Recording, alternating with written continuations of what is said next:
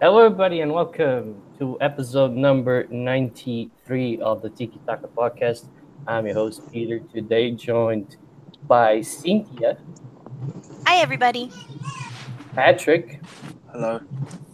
Steven, Hello. and Bruno. Yo, yo, yo. Obviously, left Bruno for last. That was totally non intentional. You know. Right. Uh, anyway, uh, we got a lot to get to. Four games, so we're going to get the more meaningless ones, I guess, the ones that we don't have to talk about that much. Not first. nice. Don't say it like that. All right, the ones that you know. uh, How do you want me to say it? It- they're- They're the ones that don't matter as much for the podcast. That's just not nice. They nice. all matter, to Peter. They don't. I mean, all right, for the Sporting issues, they do. All right, but anyway, uh, Patrick is gonna get us started with the game against Atletico Madrid. Yeah, so um, for that game, we had the surprise from Jesus, the, the surprise he likes, which is to play three at the back with wing backs on the side. Um, he tried uh, to surprise Atletico with Patricio in net, uh, Mathieu, and Pinto along the back. Um, midfield uh, of Battaglia and Brian Ruiz with Ristovski and Acuna on the wings.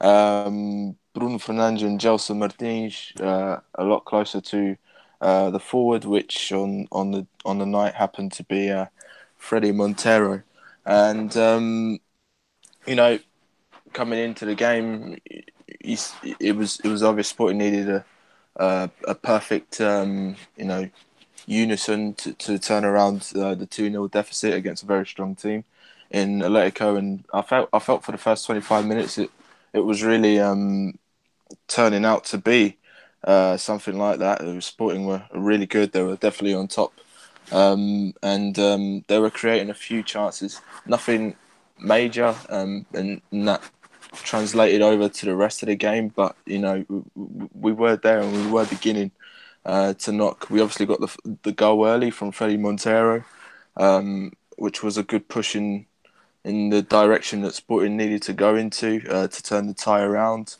Um, but then obviously there was also the injury uh, quite early on to Jeremy Mathieu, um, which in the end meant that uh, Jesus had to change things around, and he decided to bring on uh, Petrovic, who, in my opinion, is a player who hasn't really he hasn't really settled um, into the sporting um, dimension. He's not really a player who I feel is playing with the confidence that um, that any club that any club would expect of its players. So it was it was a bit of a misfit um, in there, and certainly uh, throughout phases of the game, he went missing, and that Sporting that started the game also um, was a bit dim. Um, all in all, I think if if you look at the game, I think it was a it was a um, you know respectable performance from Sporting. Um, we got we got the win against a, a, good side. Obviously, it wasn't enough, and the damage uh, in terms of mistakes was already done in the first leg. Um, when, we look back to the mistakes that uh, you know Coates and Mathieu made, and the chances missed from Gelson and Dost and uh, Fredy Montero um, more prominently. Um, you know that the, the first leg was really where we paid the price. Um, but you know, no shame. Two one on aggregate, losing to um, who a team that's undoubtedly um, the favourites to lift uh, the trophy. Uh, we'll, we'll take we'll take the defeat on the chin and and focus on our other goals for the season, which um, you know will be to push up the table as far as we can, and um, hopefully by the end of the season crown our campaign with a, a Portuguese Cup win. All right. Uh, we'll see how that goes. Um, I don't know if you guys want to want to add to anything to what Patrick said. I thought he would want to, but I don't have anything to say. He did guess the the goal. Oh yeah, I guess the score. I yeah, said good for you. I said you it'd said be it would 1-0. be one goal, but not enough to do anything. Yeah, I'm sorry, but the, the truth was staring me in the face, and I just had to pull it out. All right. Sad part, is, uh, sad part is about this tie is that Sporting's going to look back and like two infantile errors and they could have been in the semifinals. Yeah, Not to mention the half a dozen of sh- opportunities that they had to score, and they didn't. They weren't able to score the second goal. Yeah, but it goes like that sometimes, unfortunately. Um, you know, there are games where you commit mistakes and games where the luck just isn't there with you. Um, especially at the hi- at the highest level, you pay for those kinds of um, nights. But you know, it's it's just one of those things. I think we- we'll have to move on from it. Obviously, it would have been nice to be in a semi final or even go on to win it. I think Sporting um, are a club that should be, um, you know, hoping to quite soon I- win a tournament like the Europa League or something like that, and or make good strides in the Champions League. That's certainly the I- level Sporting should aspire to be. I, I don't believe that Atletico Madrid is going to win this competition. By the way, Um, well, I don't know. Uh, They obviously lost Well, 3 0 last night to Real Sociedad, and Arsenal are, are their next opponents. So they're- Arsenal and Atletico Madrid are obviously, in my opinion, the two strongest candidates um, for it. Uh, and the other tie, we've got Marseille against Salzburg. Marseille's a, a peg below, in my in my opinion, but also a very good side. Salzburg, the wild card. Um, it, in, it, i if we're looking at the odds, it's between Arsenal and, Le- and Atletico. I think Atletico are probably um, emotionally and and whatnot. They're, they're well drilled. They're a well drilled side, more so than Arsenal. Um, and with you know uh, with Liga being out of sight for them, and they they being quite comfortable in the top four, I think that they'll really knuckle down for uh, Europa League, which is a tournament they've won before. They love winning that tournament. Um, you know, all Spanish clubs, uh, you know, take that tournament very seriously. So, I think to me that that's why I just I think Atletico are. Um, But don't- the don't you think that? Don't you think that they want or Arsenal wants to send Arsene Wenger well Yeah, off with the Europa yeah. League title? Yeah, but you know, even then, I think Arsenal has Arsenal has its um, has its deficiencies, and, and uh, as a follower of Arsenal as well, like I see them, and what they can get, they can execute a plan perfectly, um, but at the first sign of that plan not going um, as well as projected, they really crumble. And uh, Atletico are exactly the type of team that often Arsenal face up against. It's like polar opposites. Arsenal like to play football. Atletico are far more rigid and they, they look for their chances. Those are the type of teams that Arsenal usually uh, pay a heavy Struggle. price against. So it's, it'll be interesting uh, to see. Um, uh, well, I, I, but I just think Atletico will come into the game as favourites. I still believe Arsenal uh, can obviously beat them, but I just think Atletico are that bit uh, stronger or, or at least uh, more stable. Watch out for Red Bull Salzburg. Majority of this team was, or a lot of player of the of the, those of that team is the team that won the U19 Euro with Yeah, yeah. uh you never know. actually the, the youth league the youth league uh, the youth Champions League. yeah, you never That Red know. Bull Salzburg team. Like Against- semi-finals, everyone's there to, to make it to the final. When you're at the final, you have to win. So everyone has to be taken seriously. There's obviously a tier, but yeah, an- anyone can win it. Uh, Josie is also saying that uh, for Arsenal, the Europa League win. Oh no, and then he wrote more. Stop that. Um, means that they would go to the Champions League next season. Yeah, obviously for Correct. Arsenal, it's um, it's key. It's not just about Wenger, but um, uh, Champions League is way out of the question for them in the league. Um, but They're in sixth place. yeah, 14 Yeah, but they're only- top four. oh, think. 14. I thought they were closer. Nah, with a loss at the weekend against Newcastle. Oh, right. Um, but you know, yeah. So it, it, it is super important for Arsenal, but you know that that they they do have um, some big weaknesses, it, more so emotionally and mentally um, than anything else, and I do fear for that side of Arsenal. But uh, you know, we, we, Arsenal even this season they've put some good displays against like AC Milan and whatnot, and who knows what will happen now with with Wenger announcing that he's gone, like what what, what that will do for the uh, for the ambience uh, around the club, perhaps.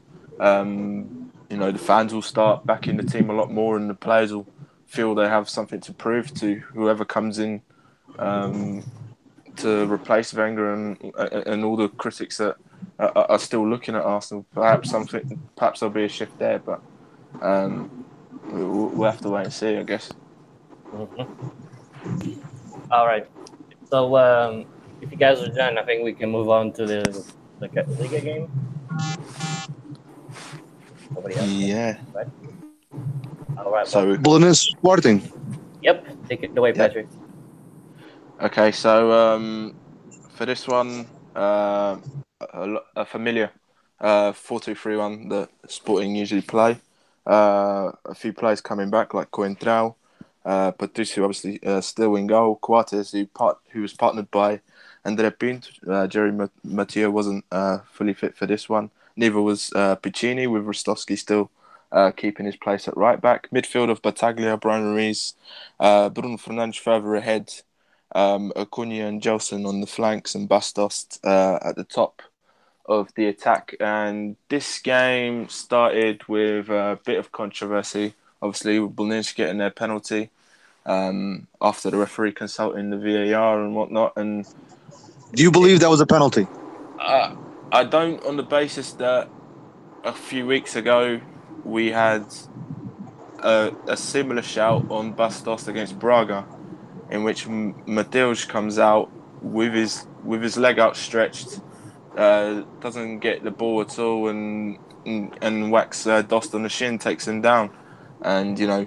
If if any defenders doing that uh, or, or whatnot inside the area, then uh, the referee has to give a penalty for that. Um, he didn't then, um, so to then have that decision um, multiplied uh, and given in favour of uh, Belenenses against us is, is obviously uh, sour, but um, you know he, he gave it anyway, um, and Belenenses scored. Uh, if to take any positive from that situation, it, it was obviously Sporting's reaction. We we bounced back quite quickly.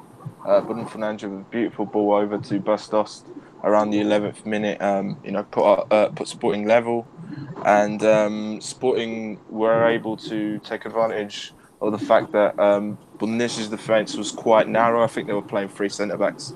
Um, anyway, uh, um, so there was space around the outside of the centre backs, and, and that's when the where the second goal came from as well um, from Gelson uh, to make it 2 1. So we, we, we made it 2 1 quite early, and we could really, you know, put that penalty decision behind us a little bit and, and focus on uh, the game ahead. We, we go into half time with a, a 3 1 lead. Everything was uh, very comfortable for Sporting, and Acuna getting the third. And then I think in the second half, we, we, we sort of dozed off a bit. Perhaps we had our eye on um, the Porto game. Uh, we were trying to, you know, it was a bit of um, uh, you know, just just saving our legs a bit, and obviously that's a that's a dangerous thing to do, um, because you know other teams that, that, that they want to win at, this stage of the season, they want to take advantage of these uh, as, uh, uh, opportunities that you give them, and uh, find themselves free to. Uh, behind, pulling pulling a goal back around the 64th minute, and then um, obviously they get another penalty, which this one um, uh, in fairness, was a clear penalty for Belenenses. Uh, and Freddie, I think it was, who made it 3 3.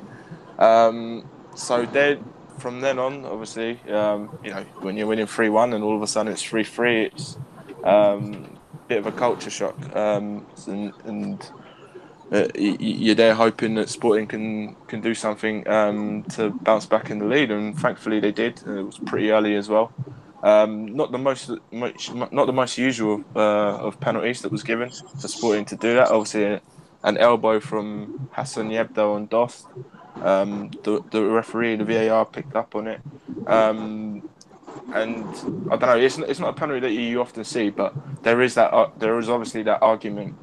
Um, you know, if that happens anywhere else on the on pitch, it's it's definitely a, a foul and a yellow card. Sometimes it may even be a red, depending on on the intent or the force behind um, the elbow that uh, uh, Yebda happened to plant on Dost. Um, so you know, Sporting were given that avenue to go back in front. We took it. Um, had another scare as well towards the end with a uh, a fluky cross that ended up hitting the top of the crossbar. I think Patricio still got a touch to it. Um, you know, could have been four four then, but you know, a bit of a bit of a weird, um, crazy game. Uh, lots of goals, uh, a bunch of penalties, uh, um, but most importantly, uh, at this stage of the season, you just want to pack the games away um, and pack them away with wins. And um, Sporting were able to do that. Three points. We, we move.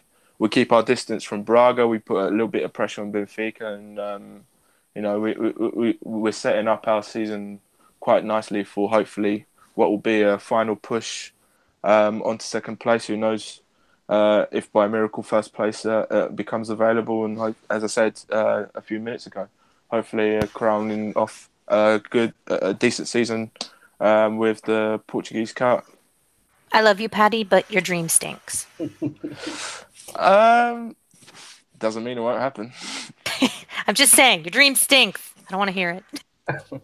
that that would be quite something if Benfica, after you know. No, no, no, no! Don't even put it out to the universe. Shut your mouth. Fall back down to thirds. No. Uh, uh, Everybody's That'll be something if Braga take over you, huh? Come on now, stop it. Every- And I saw and I saw the press conference today from Rui Vitória, and he seemed very agitated. It, it, it wasn't a good look.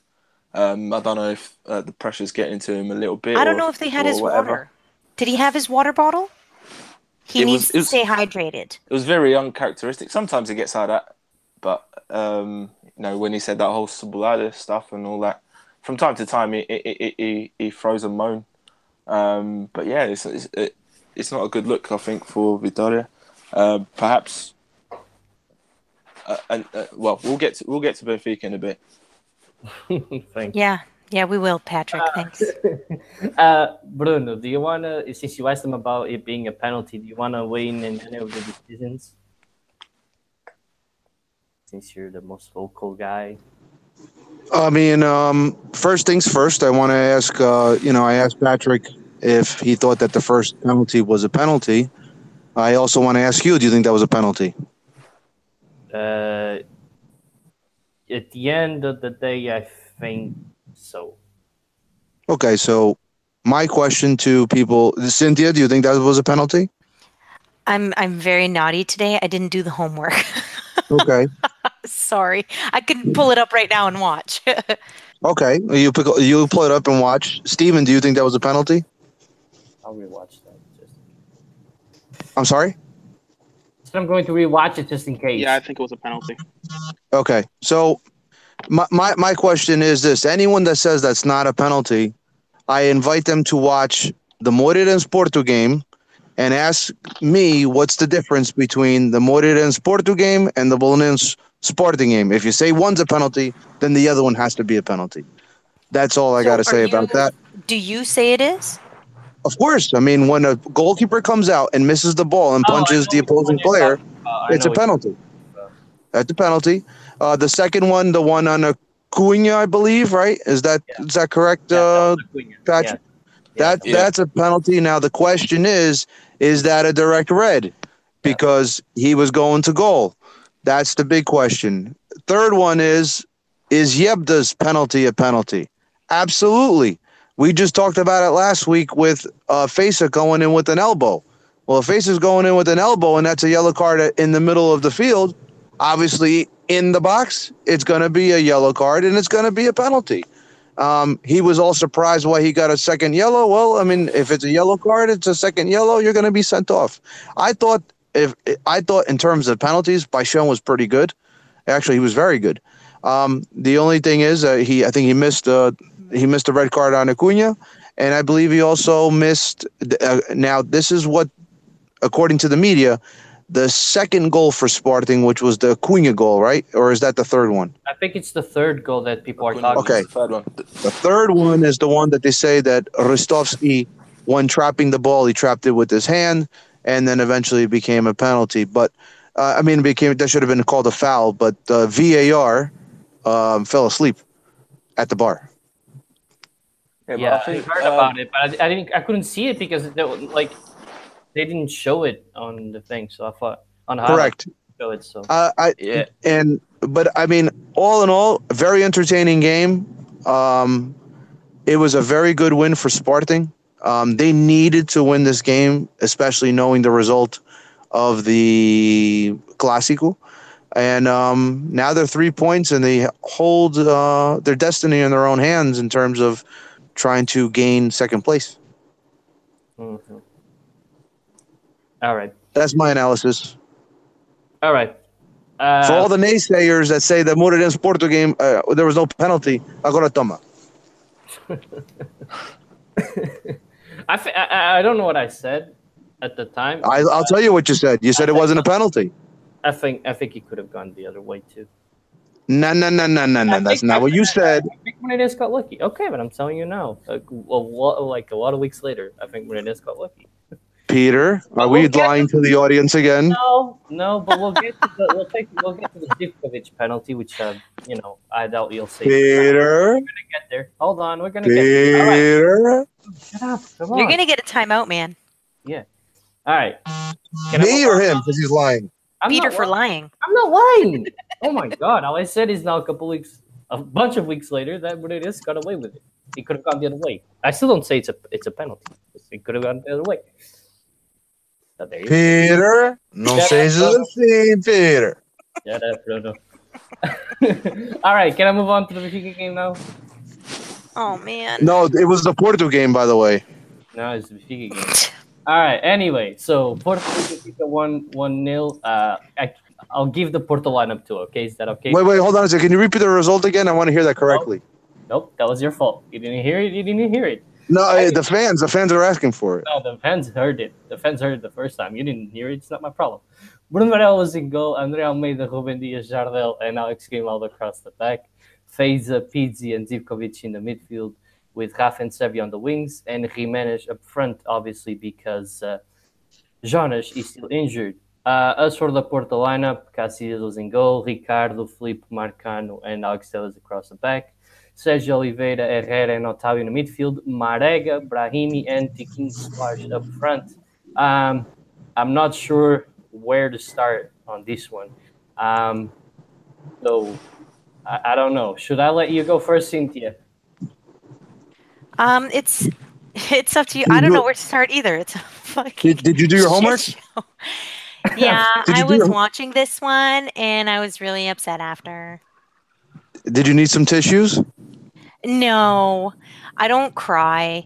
Um, I think the last time I cried for soccer was when Ronaldo cried in 2004. Oh wow. Yeah, That's a long so I don't I don't really cry for soccer. I try not to anyways. There's other things in life that are more important to cry about. and you know, more real. Paying your bills. Anyways. Um so I these can feel that mofos. I'm just saying, like these mofos make enough money, they don't pay my bills. But uh anyways. So if I'm gonna get into it, it was a great game up into the subs. Once we got into the substitutions, I feel like we pushed the break rather than continuing on the gas pedal. And for us to be at home and versus our freaking nemesis, it's not our rivals, these are our nemesis. It was annoying. Um, and so everybody knows I'm Rui Vitória in. I love Rui Vitória. I can't defend this. I am super upset with him for this. Um, and because I'm a woman, it's a woman's scorn. So I'm upset at Luis Felipe Vieira. Um, I'm a little upset with the bench because really it's this freaking game. And I know I'm not like everybody else, but if the coach is like, oh, hey, Cynthia, Cynthia Samaris, you're going to go in, I'd be like, fuck no, get somebody else who's been playing. What has Samaris been doing? Anyways, um, I would have been like, buddy, I need you to put somebody else who's actually going to make a difference. Don't. Ah, but what do you do? You're, you're not going to tell the coach how to do his job, do you? I don't know. At what point can we tell him, like, what are you doing? Um, otherwise, like, I thought, I'm not even lying to you. 88 minutes in, I'm like, all right, I'm going to start fucking writing my tweet so I can word this nice about, you know, I wanted the win, but instead, I guess we're going to both just have a fucking tie, and this is how it's going out. And we're going to So you had to press backspace? I actually just pressed X and delete the whole tweet. um, but then Herrera, which I'm not even sure that you know, Bruno. We met Herrera last year, and I'm like, you son of a bitch, because Well- he shook Mario's hand, and you guys don't the- know. You know, I gotta say, no, I remember you telling me the story, and I, I have to thank Mario now. Oh fuck Mario, no! thank don't you for-! Thank you, Mario, for Oh. shaking his hand. You, All of a sudden, You gave him all the luck in the world.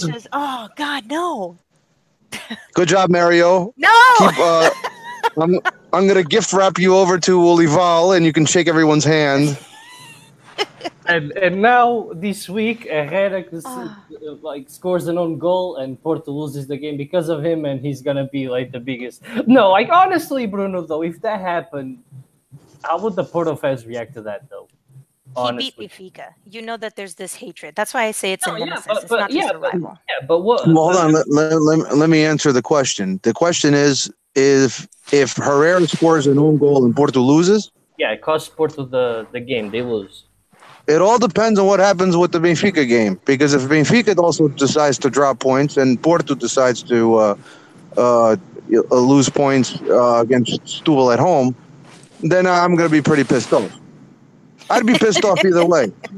But We'll you this to season i have to i have to i have to uh, rectify myself because i've been the biggest critic of herrera the last four years this year has been by far his best season at porto and uh, he's had more good games than he's had bad games. Um, and he you know what? This was a game in which he came up big. Um, he has a knack for scoring big goals against benfica. Um, but we also we also for we cannot forget what happened last season at the Dragon, in which he tries to kick the ball. Instead he gives a corner and then on the corner they give up the game tying goal in the dying minutes of the, the game. So and that probably was the difference in the season. So Well, that's why I just back. wanted to get the Porto fans' reaction on that. That's all I was trying to say. You know. I, I mean, it really depends on on what happens with Benfica, to be honest with you. But I'd be pretty pissed off. But he, hey, listen, he came up big. all right. Uh, Varela is still jumping around looking for the ball. I don't want to fucking talk about. all right. oh my god, why? All right. Like I sit well, we here. all know, we all know that you know Herrera is the biggest agricultor in, in Portugal right now. Plantou 60 mil, mil I milhões know- all in one shot, man. I don't know why. All right, okay, all right. So you want me to? You want me to talk about it? No, Yeah, I let's talk wasn't about the first half. I No, know you're you're going to say that you deserve the No, Bruno, you it's deserve the not- victory because of the first half. I was gonna, I was gonna, no, I was, I was like syncing, and you started like talking. I don't want to say it. I'm like, okay. but then I started. Yeah, so, um, thank no, you. Josie actually just uh, to your point there, Bruno. Josie saying that Herrera was like the Energizer Bunny the last two matches against Benfica and Sporting, um, so he is stepping up for you. Um, but for me, like I know a lot of people are upset about um, we didn't play the second half like we played the first half, so we didn't deserve the win and whatever. Um, it was very close until those subs. I think the subs, the second half, obviously it, it was lackluster energy compared to the first, but the subs like really put the nail in the coffin, you know. And uh, what I what I did want to say is like all the Benfiquistas, there's a lot of uh, infighting right now, and everybody's just got to settle down, and we need to rally behind our team, and that's it. Um, I agree with I you there, Cynthia. oh, thanks. There, there's a lot of no, there's a lot of there's a lot of info uh, in between. Like the club is divided at the moment. But no, Well, I'm being serious. I'm in group. all kidding. Yeah. all all kidding, all kidding aside, I mean there is a lot of pro Rui Vitoria and then anti Rui Vitoria, and right now they're they're clashing big time.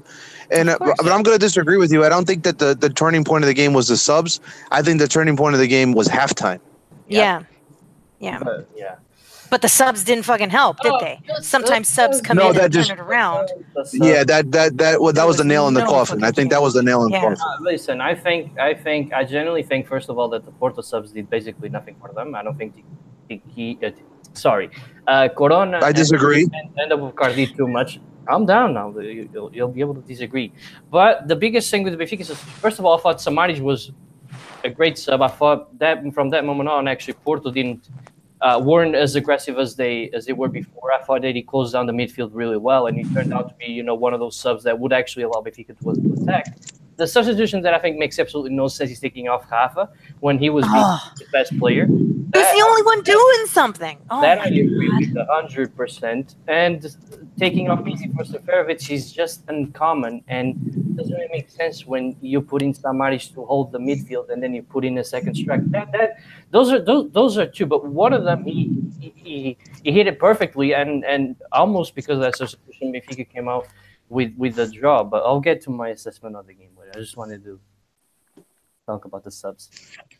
Uh, the only thing I wanted to to mention because um, a lot of people, actually. Steph said it too um, on the sporting pod about people having amnesia about coaches. I just wanted to say we went from JJ to, to RV, and obviously, you're going to lose.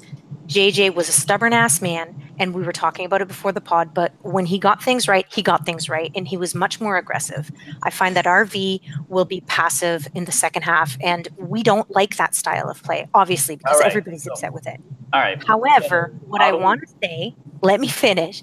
What I want to say is RV has not given me that moment of wanting to kick him where JJ knelt down in front of the Porto coach. And there's a fucking photo. And rather than that photo following JJ, it's following Benfica. So that right there is why I will still continue to give RV another chance because JJ got chances. Didn't Lopetegui do the same at the Stadio de Luz though? No, he did the same at Blank. Yeah, but Lopetegui was a different type of coach. Yeah. I swear he got down on No. one knee. No, I I'm- think I think he did for like a moment. I Patrick, when I know when what you're talking when about. when, Benf- when Benfica and Porto played, like Quaresma was at Porto still. Yeah. Mate, yeah, no, he did, and it was like a weird like he went down and then immediately got back up. He didn't stay down like JJ because JJ stayed Was down this- for fucking Well, that's that's Lopetegui, that's, that's redemption in my mind. I think Jesus. Lopetegui, no, Lo- Lopetegui was only uh, Avalonius.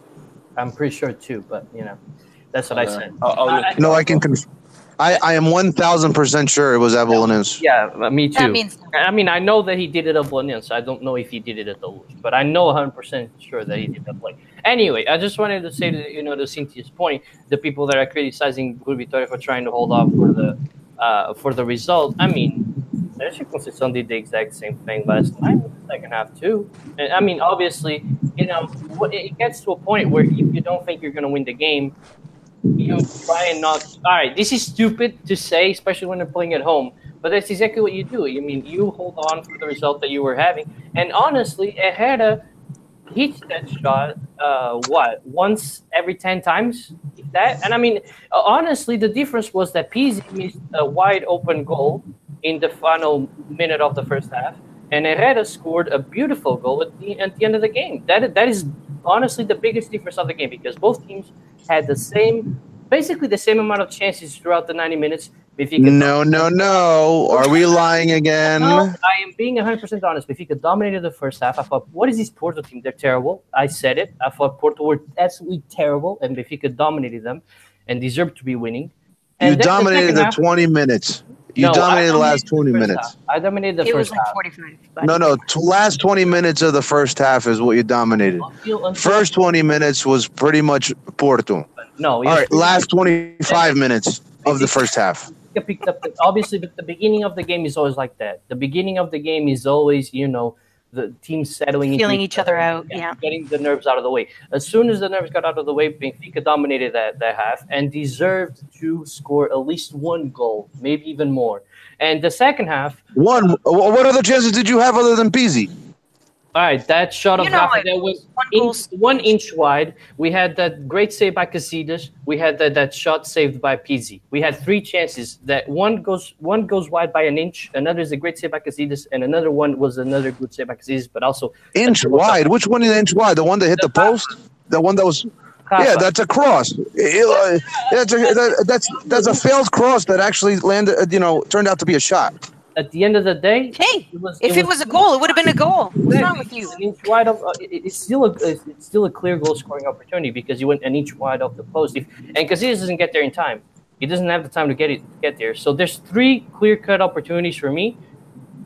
Benfica could have scored at least two goals. In this, and, and Porto still had you know one chance basically, but I think it was I think it was wide. It wasn't really you know that close. In the second half, Porto had that chance. By No, no, no, no, Peter. That, that shot, if it's on goal, Varela was already beat. By the time he got down, the ball was already out. If that ball was struck on goal, ele estava mamalo. But you went wide. But you what, didn't go close. I don't think. You, I don't think you. I don't think you should consider a real opportunity. What are you talking about? It's a shot in frontal in front of goal. The only thing that he did was miss the goal. If he hit it on frame, the, he, Varela's getting the ball at the back of the net. How wide was the shot? It wasn't very wide. You're looking. You're talking about maybe three yards wide. three, three yards is three yards. Three yards wide. Like I said, if the shot was on goal, on uh, he, he would have been picking the ball back uh, right. out of the back of the net. And and, and the, the other shot that I was talking about, Rafa, if it's on goal because he's picking it out of the back of the net. Anyway, I don't know. so um, in the second How half, come everybody has had a- Rui Patricio and Casillas and we have Varela? Fuck. Because that's what you wanted. uh, uh, No, uh, I don't want it. Whatever. At the end of the day, it didn't matter that much. Uh, I think you know you guys had that chance with Brahimi. That that was a really good shot uh, in the second half, obviously. And then I don't really remember a lot of them. You Marega, andala, follow the Marega, andala, follow the Nobody wants to talk Marega. Marega. Oh, Marega, Uh, that, that, that, oh yeah, that one where you completely shanked it and uh, and Varela got there. That one. that one. Um, and and I'm pretty sure that there weren't any around that. So I think I think honestly maybe Porto would have one more chance, but he would still be like three to four. And, and I think the game was was super even, and uh, both teams basically dominated a set of time. You know, probably 25 minutes, 30 for Benfica, what 35 for Porto, something around that. And, and the game was extremely even. I think people don't notice that. I don't think the substitutions for Porto's side did too much for them. I think Benfica No, when Aboubakar came in, he made a difference because then that what what Porto was doing was they were attacking the center backs in the second half, and Benfica was having a lot of trouble. They were playing very direct at playing right at the center backs. They weren't even looking at their fullbacks. They were playing right at the center backs, and that's when he put in Samaris because he saw that Porto was getting a lot of chances through the middle because um, Brahimi was also showing a lot through the middle. So he wanted to add one more guy in there to help uh, help out uh, Fejsa. So he threw in Samaris. think it makes sense. So that's when Porto started to. Once once Samaris came in, they started looking back outside again, and, and that's when they were shaking things. they weren't as aggressive, right? What- Porto, Oh no, it's not. They were still aggressive because we were controlling majority of the contest they weren't steal, but because you had the boo birds. There was a lot of boo birds and they started to lose. They were getting pissed because you guys couldn't get out of your half. But they, but at the end of the day, they weren't creating the opportunities that they were before before Samaris. No, there were no there were no clear cut opportunities. I mean, I would have to agree with you. There was probably three or four chances uh, for either side, and there wasn't really big saves or anything like that, um, other than the Casillas one. And you can you can say Varela because if Marega had a better touch, yeah, but uh, Marega kind he of he kind of ruined the shot. He did he ruined the shot. But uh, other than that, I mean, it was a, a very good, it was a good entertaining game. Was it well played? I think it was okay. There were moments. It's like Okay. There were moments. it was a hard hitting. I'm pretty sure. I mean, at the result, was Is it just never me? really- yeah, no, no, he he is. Uh, Okay. you, you cut out a lot. You cut out a lot. Are you driving? No, he's probably yeah. Okay, he's, but your internet. Don't go under the tunnels, man. No, it, we lost you for a The- bit. it was a it was a, it was a very I know what he's. and saying. there was a lot of Yeah, go ahead. it is what it is. All right. Okay. Uh, all right. So honestly, from my point of view, this game was, you know, ended up being a little bit of luck, like everybody needs. You know, Herrera's, but I mean, I was honestly though I was expecting Porto to score. That's why I wasn't as mad. But Well, we still got to hear we still got to hear Steven and Pat and what they feel about the game. I know. I know. I know. Uh, Steven, what do you got to add, buddy? Give him a minute to unmute his microphone. Freaking ahead, bro. Don't hate. Congratulate. Herrera. That was that, no, that was a great that was a great shot. You just got. We did. We shook his hand last year, man. For fuck's sake. Thank you, Mario. No. If I meet you, I'll kiss your hand. Yeah, Actually, you might in July, but anyways. Oh, Are you gonna come down to Red Bull Arena? Uh, we're doing a week long trip, and uh, we're going to the New Jersey. Um, I think Oh, we're going you guys are gonna come down. New Jersey game. Yeah, but uh, but I told him if we do a, a, a week long trip, I want to pass by and say hi to Steph and Bruno. Yes, you can. Well, if I'm here, I don't know if I'll be here. Uh, I no, I'm being serious. I may not be here. You're All right. such a pain. well, guys, I think this, this isn't a, this isn't something you discuss during the podcast, though. yeah, watch me. uh, Steven, are you here? He's, if he's not here, we'll move on to Patrick. Um, yeah. All right. So, what did you think about uh, the the game? Patrick, stop stroking your cat, please. Um, as far as the first half, uh, Benfica had most of the control in the first half. Game was still pretty tight for both teams, and then obviously, as you guys pointed out, uh, the second half is when the game before the second half started was when the game changed, um, and I think we got that Herrera goal. Obviously, it was not supposed to be that play. Um, it was just some sloppy defending in the back, and uh, no one's able to clear it out for Benfica. And then uh, Herrera got his foot on the ball, and he was able to score. So I think it was a good win for Porto. A little bit of a luck, and I think both teams played all right. All right. Um, let's hear from the neutral one, Patrick. What did you think about this one?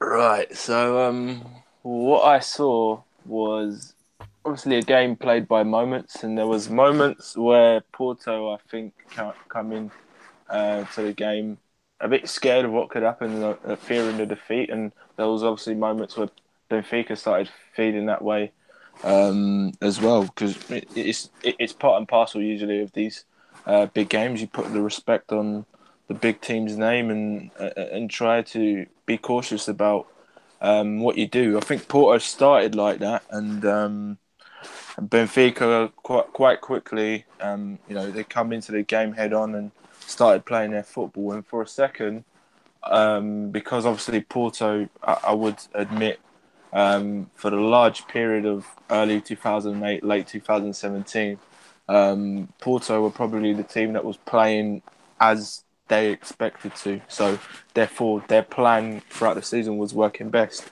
But I, f- I felt like the last month in particular, Benfica were the team that sort of edged it, and they were, in my in my eyes, the team that was most informed with their play being the most fluid and whatnot.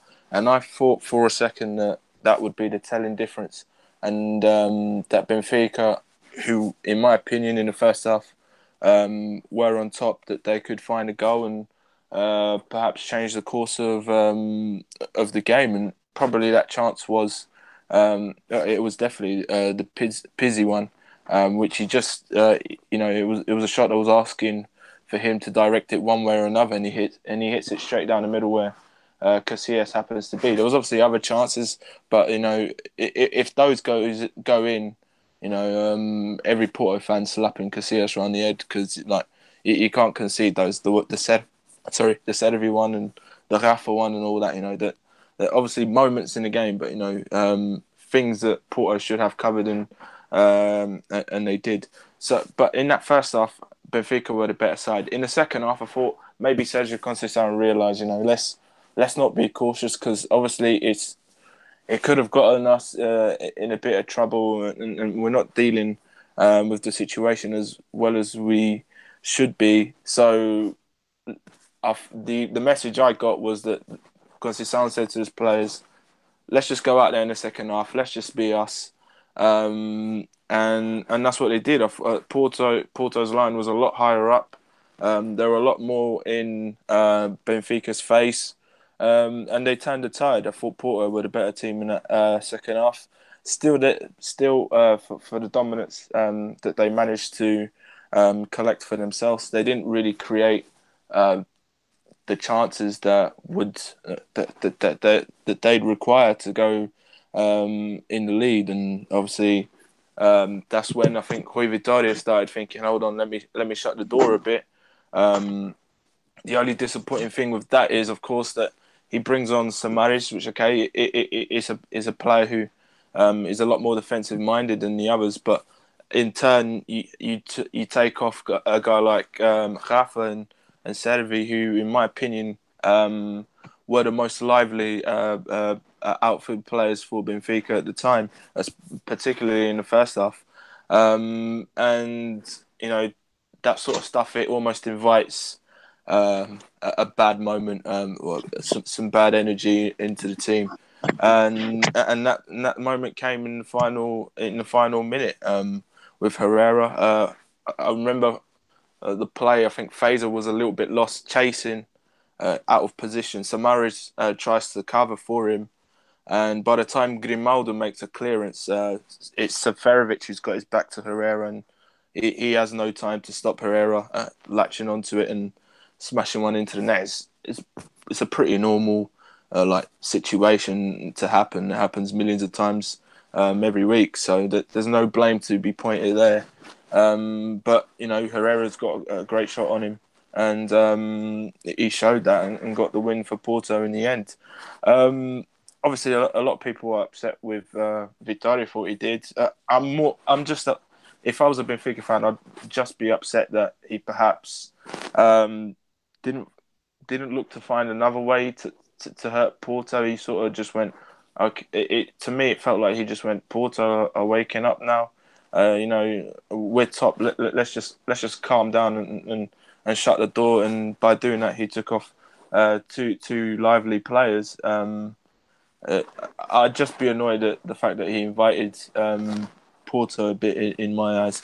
But it, it, we, we, I think Benfica fans need to calm down essentially because um, Don't tell me how to live my life, Patrick. no, look, uh, Vitória, right? Vittor- Vitória came in, and, and this is this is a trait that uh, it isn't exclusive to Benfica fans, but Benfica fans are particularly good at uh, throwing their toys out the pram whenever defeat comes along. And Vittor- Vitória came Did in, you and just say throwing the toys at the pram? yeah, not not not you, not not you in particular, but generally Benfica fans. You just they- they call like us a to- bunch of toddlers. They- they That's, like- that's what you just did. They like to turn on I their can agree managers. with Patrick. It's just look, how many times have we been in this situation? Vitória came in.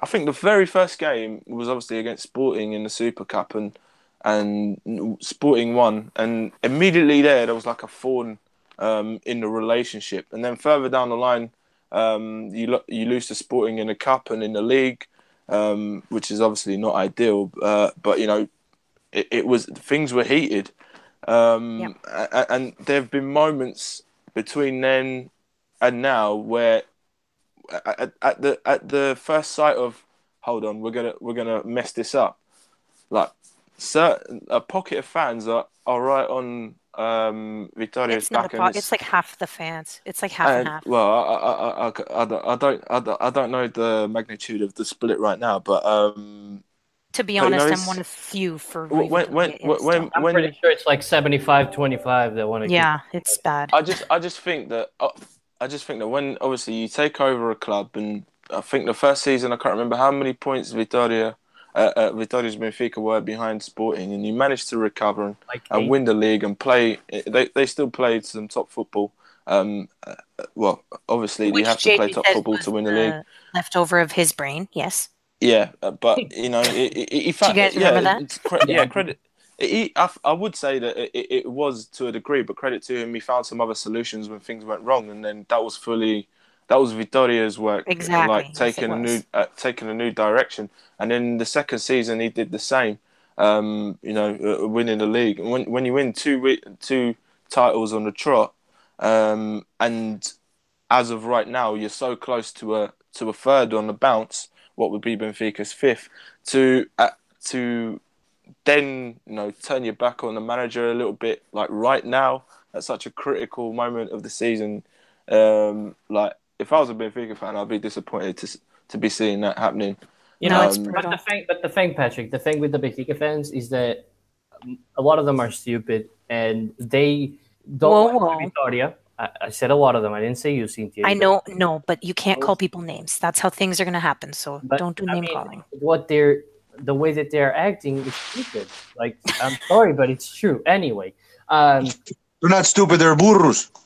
Ultimately I just Thanks, don't Bruno. Because oh, hold on, Patrick. Because I just want to tell you why I think this. Because the, the thing is that they hold on. they- They hold on to the hate from Rui Vitória, and whenever he fails something, they aren't afraid to go ahead and say, "Hey, I told you so. He's not as good." They, they take that pleasure. On, They've been on quiet for how many games Yeah, in a row? they want Yeah. him. They want him to fail at the end, and that's what I hate about the Benfica fans. That in the end, uh, some of them want him out, but a lot of them want him out and want him to fail. But they they, they lack the, the understanding of when he fails, we fail too, because these losses are our losses. That's why I don't you know I don't get I get fans wanting him out. I don't get going at his throat and saying like, oh we like I, I, said that he wasn't as good and he always does this and yada yada yada when he when he porting in one of the most crucial games the past couple of years when you know with that Mitroglou goal so it's like it happens every back to back Even age games we won last year right it's just yeah it's just Gimenez not an easy team I don't care what you guys want to say I don't think they're easy and and, and listen I don't I don't know if Rui Vitória should I think I think maybe he should have another year. I don't think a lot of people would like that, but yeah, honestly, JJ got it after kneeling. Yeah, he gets another year. Sorry, everybody. Sorry to be the bearer of bad news. And he also does the youth, which JJ did not do, and that's what LFV wants is youth. So why would LFV get rid of them? Yeah, and, and, and another thing that pisses me off is that the Benfica fans they were throwing the towel after the game, and that's why you know I went to Brian and I said, you know, I'm going to rip y'all a new one because you guys are are overreacting. Because listen, Sporting fans are you know they're not out of the race. They're but they, all right, as a normal fan, they're back there and they think they can still come in first. Why the fuck are we not saying that, guys? Come on, points, we're only two points behind. And and listen, Porto played a wonderful season. Yet they lost to Belenenses where nobody expected them to lose, and they lost to Paços where nobody expected them to lose. They they're have four that games. one game that got cut in half. They're losing. They, they, they have four more games. They can lose one of that game that nobody expect. Everybody expects Porto to to to win all those games, and they might. And Benfica, now, Peter, I will tell you, I understand annoyance at that because why do we have to wait for them to lose? You know what I mean? It just yeah, sucks. But the thing is that it, the, Porto weren't going to win that game if it wasn't for. Uh, all right, listen, that was a lucky strike at the end of the day. You know, and and, and, and while Pizzi failed an opportunity that nobody would another goalie have saved that? I don't no. think Ederson. Do you think Ederson would have saved that? I don't think, I don't think even they. All right, no. So saying that mm. he could have saved it. I don't think De Gea could have saved it. I don't think anybody right. could have saved it. I, honestly, personally, I don't think anybody could have saved it. I, I just think I say that.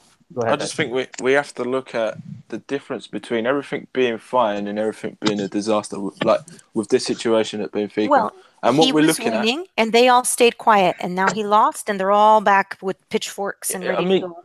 The difference essentially is is this is this game that we just had Porto Benfica, which was a, a, a Benfica Porto, which was a very tight game. It could have gone um, either way, and even if we look at what what's being pointed at uh, Rui Vitória, which was his changes you know, you have to sit back and agree that to to a degree it worked. Porto weren't really creating, you know, that chance that would would give them, um, you know, a clear cut opportunity that would give them the win.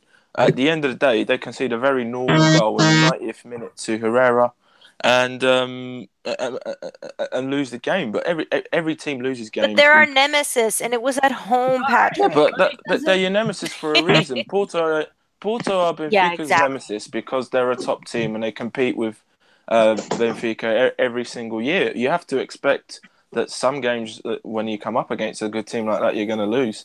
Um, Patrick, I, you know what the problem is? I'm going to tell you what the problem is that you guys don't realize.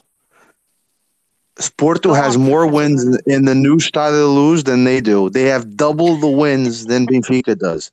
Benfica has not beaten Porto since when was it? 2014. Yeah, so who's got a witch on tap? Rui Vitória has never beaten. Rui Vitória has never beaten Porto. But at the end of the day, this I is the problem. I, I I agree with your entire analysis, Patrick. Your Pat, your analysis is spot on. But the problem is, is that it's the rivalry that these guys are talking about. Yeah. He just can't win the big game. Right, he can't. But listen to me. If you, give, if you, give, me a contract, if you give me a contract that said Benfica would win the league and lose every single game to Porto and Sporting, I would sign right right below it. Of course I, you would. But it sucks. Like obviously, I want to win at the Luz. Obviously, I didn't want to lose that game, but it was a it was a toss up at the end of the day. Herrera, if Herrera tries that shot next week against Setúbal, it could go way to the stand. Why did it have to be Herrera, man? Not even that. Brahimi. Brahimi yesterday. That's oh no, I hate Brahimi. Don't do Brahimi two days ago, right? He had that chance to give Porto the, the, the tie like right near the end, and he's the, the shot went like what two inches wide off the bar. Yeah. So I mean that could have happened against Benfica. So that's why I don't like the fans you know, because the game at the end of the day, it was a, it was a game that just, it went down to luck too. You have Yeah. to have luck Yeah. to win. It's footy, and this is why we all watch. It's just we were on the shit end of the stick today. Exactly. People need to calm down on the Rui Vitória hate. Well, you've been in the Also shit end of the stick the down. last. You are I the mean, shit end of the stick, ironically- Bruno. no. Ironically, ironically, the the shit end of the stick just between appreciate that I just called you the shit end of the stick for a minute. no, no, no. okay, go on. the, the, the, the, the ironic thing is that every year that you've lost to Porto, you actually won the league. Exactly, mofo. Bring it ironic on. But at the end of the day, I mean, um, Peter I, just told you I, he's I still, deal with the devil. Lose to Porto, win the league. yeah, well. I mean, that's that's going to last for so long because fans are getting tired of it. Listen, he he, Well, like but- you said, he, Like, he read the game wins room. Title, but if Benfica wins the title again, you're not going to say, "Oh, we fired him because he lost he lost to Porto at home." Like, you, you, there's, there's not a premise where you go ahead and say, "Hey, Rui Vitória." was- Let's say that he's like Benfica manager for five years and he wins the league every five. You know, all those five years he's champion, but he loses every single game to Porto. You, you know, Luis Xavier isn't come out going to come out and say, "We fired Rui Vitória because he can't beat Porto." I mean, Yeah, we're not we're not even talking about a game where, for example, Sporting came to Stadio de Luz a few years ago and beat them three 0 It was Yeah. just a late winner. Like n- Yeah, we got exactly. totally dominated on that one. it's, it's that's that's that's those are the margins. It Some was people crazy think nerves. It made me sick to my stomach. And then fucking Herrera. And I'm like, God damn. And it was like 89 minute. I'm like, come on. Ugh. obviously there's a historical context there with like goals important and that, which Yeah, we scored. Probably Nah, we, got we, we, we got that over with when we scored at the Dragão in the 92nd minute with Lisandro. So to me, that's more than than in destiny. No, not really, because the last couple of years you still have to have to deal with Porto scoring late goals. You're just so great, Porto. You're just so great. All right, but you know, uh, can Well, we all didn't we beat you guys? That the league is isn't. We'll see you at the uh, end of the title there. Handed to Porto. That Porto isn't, you know, guaranteed to win the title. Can we at least agree on that? No, it's not guaranteed. This is footy. There's no listen. footy. There's no guarantee. There's no guarantee yet because there's still 12 points to play. You have one hard game left, which is the Sporting game. We have two hard games left. Exactly. That's the reality of it. Yep. And Josie is saying that Sporting's not conceded a goal at home in the league action for over a thousand minutes, and that's what Benfica's coming up against. Thanks, Josie. Yeah, but those know- stats, Fancy the fact those stats, you better be very. You can tell Josie that those stats are very dangerous because they usually bite you in the ass. Because Well, Benfica was on a nine game. Hold on a second. I agree with what you're. What you're. I know what you're gonna say, but this you is know this. I'm Just say? hear me out. no, uh, but what what Porto was going into Stade de Luz where where Benfica had was it nine straight game straight straight wins nine straight wins. Something like that. maybe. Okay, they were due a loss. Maybe. and Porto got the win, and Benfica lost. So when you have those type of statistics where you haven't conceded a goal in X amount of uh, minutes and all that other stuff, you better put that right out the window because they usually bite you in the ass at the end. Now I think Sporting has one more game left away, right? First, Um, Isn't this week away? Oh wait, no, no, I no, no. we're home this No, week. they're home against With- Boa Boavista. Vista. Yeah, there's two more games. There's two more games before the the derby. so Boavista home, and then away game, and then Benfica, right? Yeah. Okay, so the the Boavista game, I don't think Boavista has enough power, firepower to score ar- on the road. But you can assure that that Benfica game, don't be surprised. Benfica starts winning that game 1-0 right from the get go. They get an early goal. You concede an early goal because you have so many minutes, and trust me, the press is going to be all over those minutes.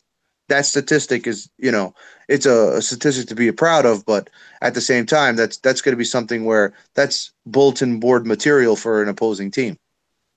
I was actually just gonna say, like Han Solo, never tell me the odds, never tell me the numbers. it doesn't matter. What a Star Wars geek you are! Oh, don't worry about it. Thanks, bud. I am too, so it's okay. All right, there's three of us here. Good. no one asked you, Peter. Okay. I just wanted to- it doesn't take away your red velvet fandom. Oh, here we go. All right. Well, anyway, uh, can we move on uh, now to the final game of today's episode then? Steve spoke, Patty spoke. Cynthia, you're making him out? choke. No, I I, know, actually, Get uh, 'em all pumped because up. of yesterday, what yesterday's pod too. Anyway, um, Patrick, do you want to give us the Sporting and the Porto lineups, and you give your assessment first, and then Bruno, and then we weigh in at the end. Um, Mhm. I can give the lineups and then let um, P- the Porto boys do their assessment first, since they lost and all that. Um, uh, I forgot how cold Patty was. um, yeah, so Sporting. some- Um, got some competition. Go ahead, Patrick. He's, he's hanging. Sporting He's hanging out with all those cats. to He's getting cold blooded. Yep, that's the one. Uh, Patricio in goal. It is. Coentrao, Mathieu Coates, Piccini along the back. Midfield of Battaglia, Brian Ruiz, um, and Bruno Fernandes. Acuna and Gelson on the wings with Bas Dost up front. Um, Porto changed a little bit from um, the Porto that we saw against Benfica. Uh, back four of Cas- uh, uh, sorry Casillas with a back four of uh, Alex Telles, uh, Marcano, Felipe, and uh, Ricardo. Uh, midfield of uh, Hector Herrera, Oliver Torres, and Otavio, Brahimi, and um, sorry, Maxi Pereira and uh, Ricardo Pereira on the right. Um, and then up front was Tiquinho Soares. Um, so yeah, Porto boys, what do you got to say? I'll let Steven go.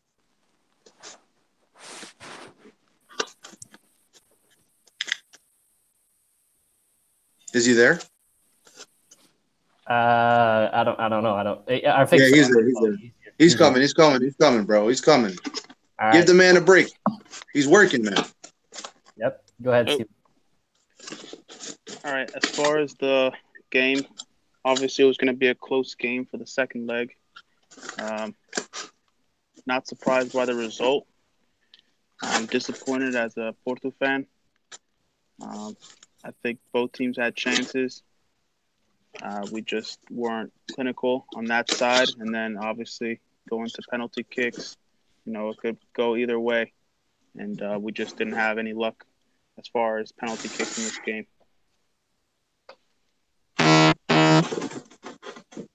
That was a quick assessment.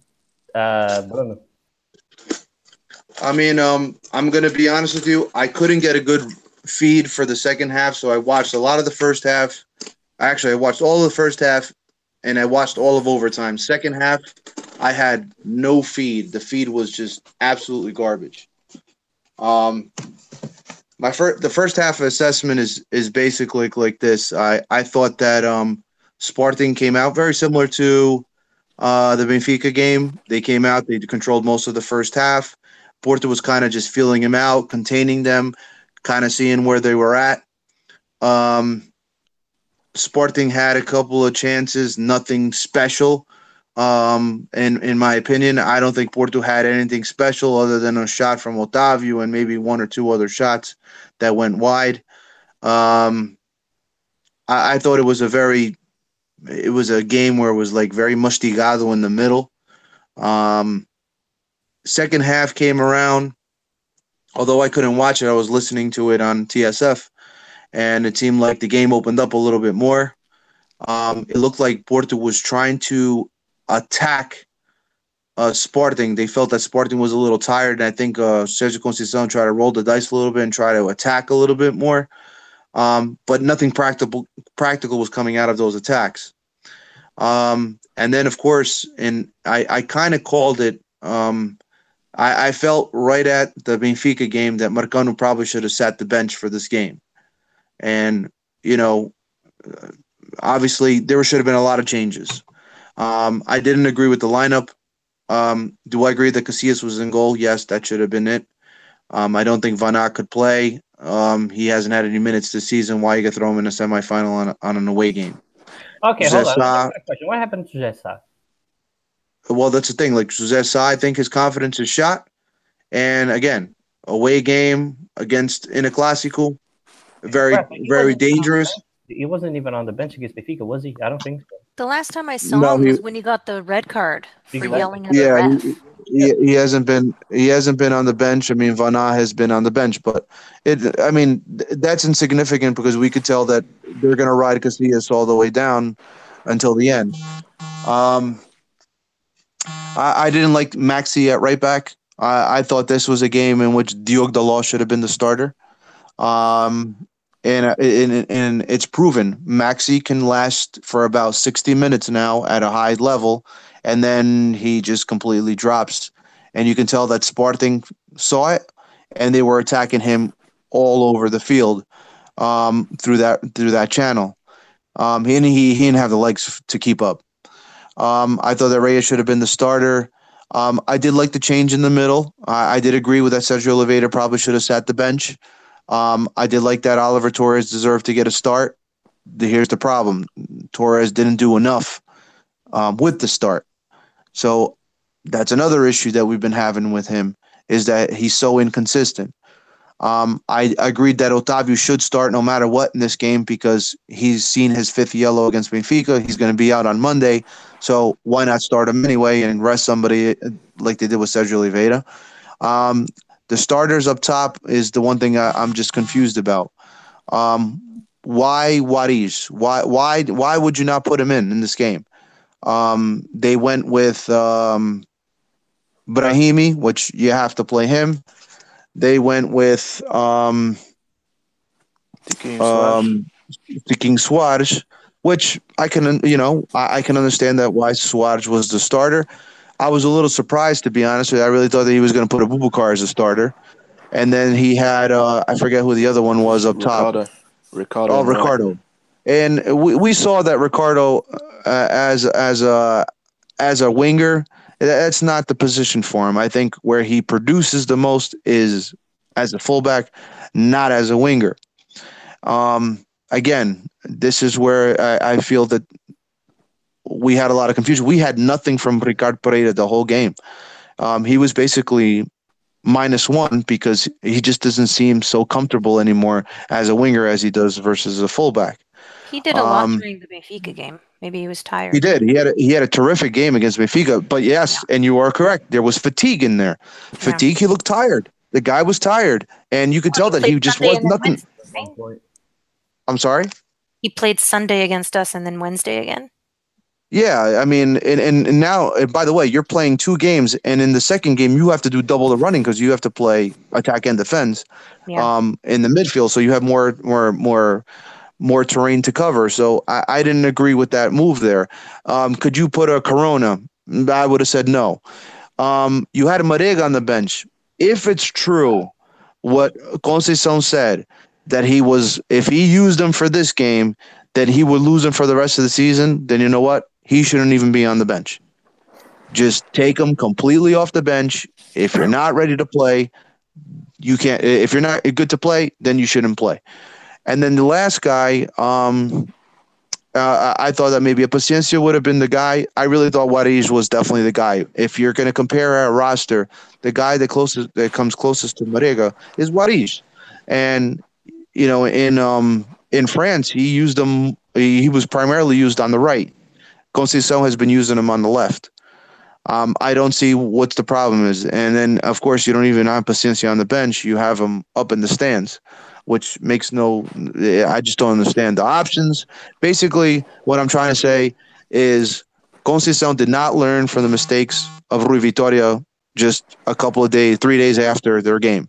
He did the same type of uh, substitutions, and it cost him the, the game. Stubborn Portuguese was it, thing. was it a lucky goal? People can argue it was a lucky goal. Um, to me, I, I saw Marcano against Benfica. He looked very shaky. He had a lot of cuts that went straight to the outside of the box, in which Benfica players were just gathering the ball at the top of the box versus clearing it as far as possible. It, it, it just it, there there was a lot of issues. Um, you know, Porto didn't do enough to win the game. I'm not going to sit here and I'm not going to blame anybody else other than uh, Sergio Conceição. I thought he lost the game based on the lineup. I um I he lost the game based on the substitutions that he made. He lost the game on the strategy that he used. And at the end of the day, um, we lose to Sporting on penalties.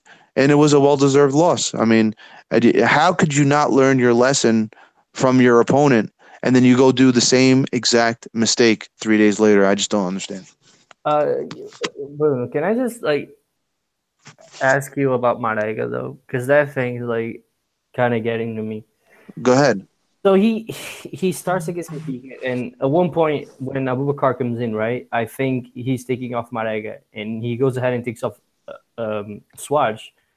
So he leaves Marega in for the 90 minutes against Benfica, and then he tells the fans that if he played him against Sporting, he would have lost him for the season. Then did did he rush him against Benfica? Like did he like we have to play Marega against Benfica no matter what?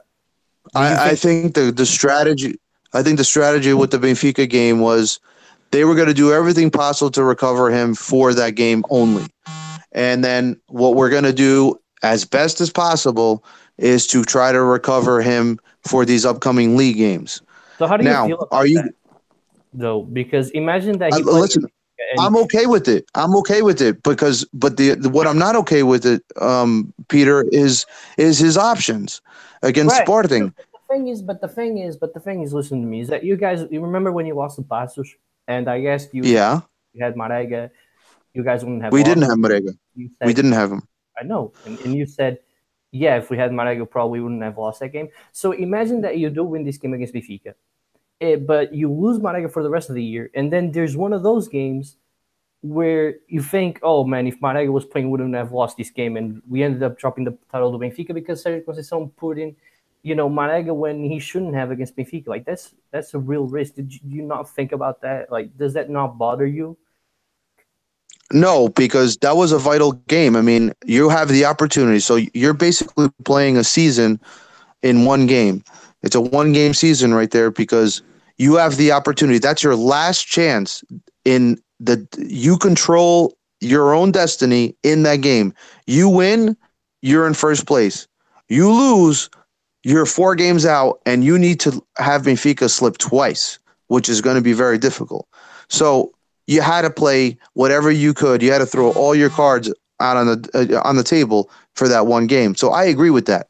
The game that I don't agree with is Sporting. If he doesn't, if he's not opt to play against Sporting, then take him. Don't even put him on the bench.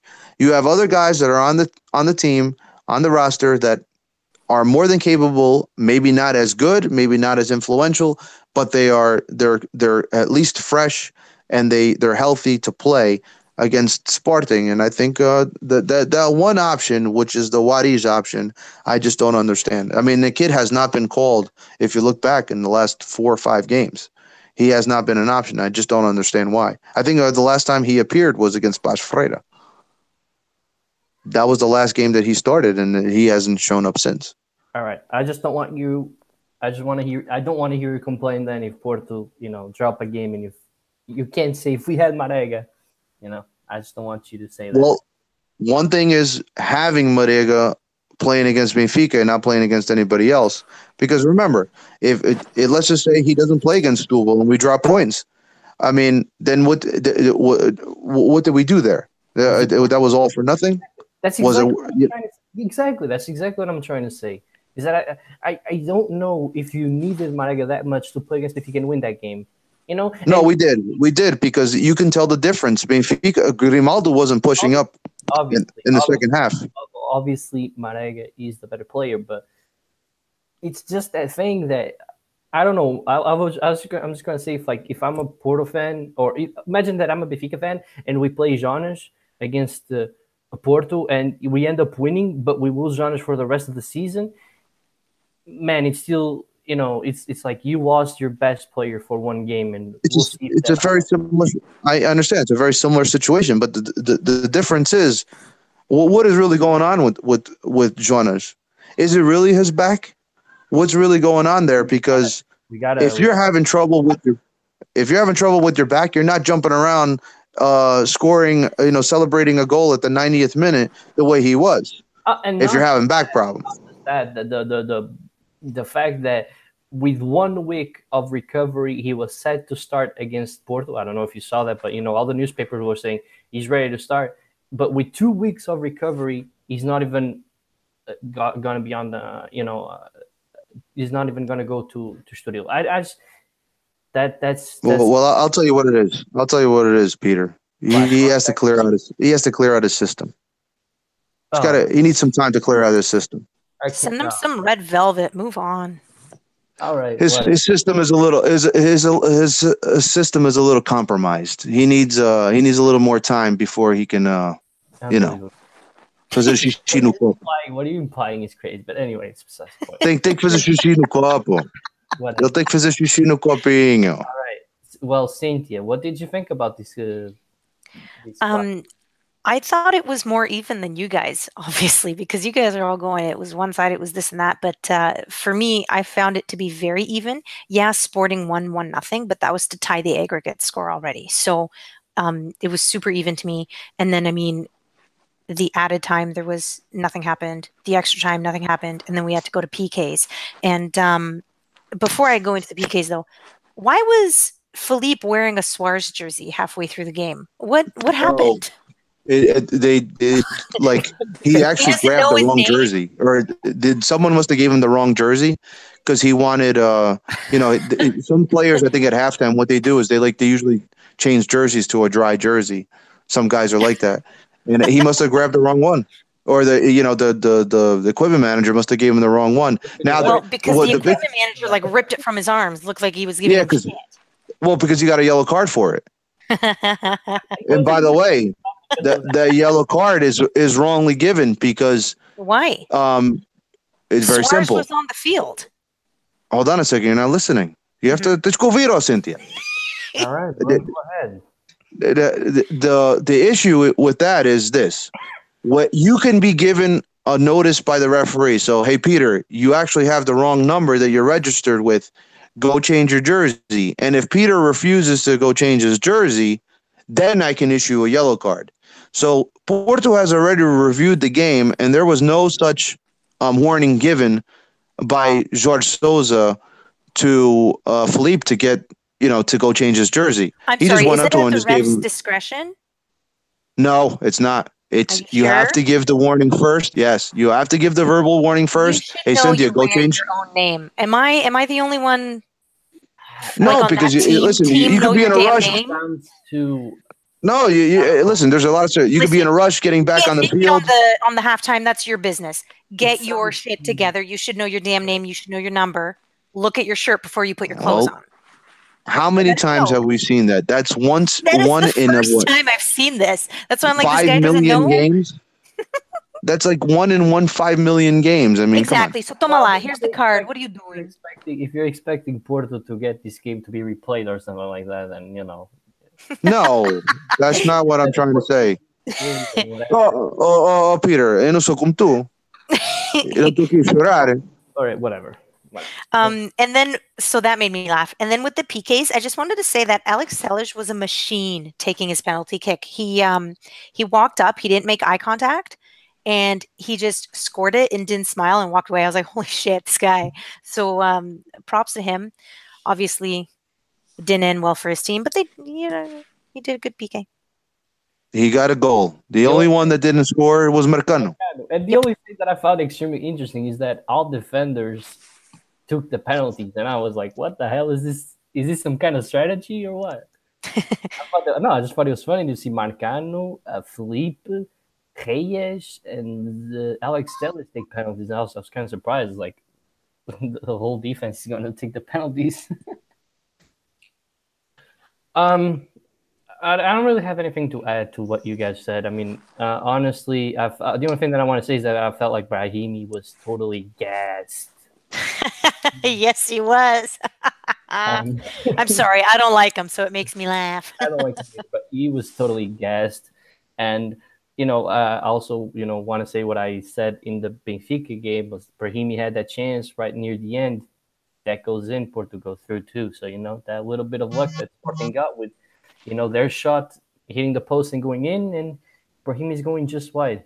Um, and then you know obviously the penalties are uh, up to uh, um, the ability of the players, and Marcano missed his opportunity, and Sporting went through to the final to play against Sportivo das Aves.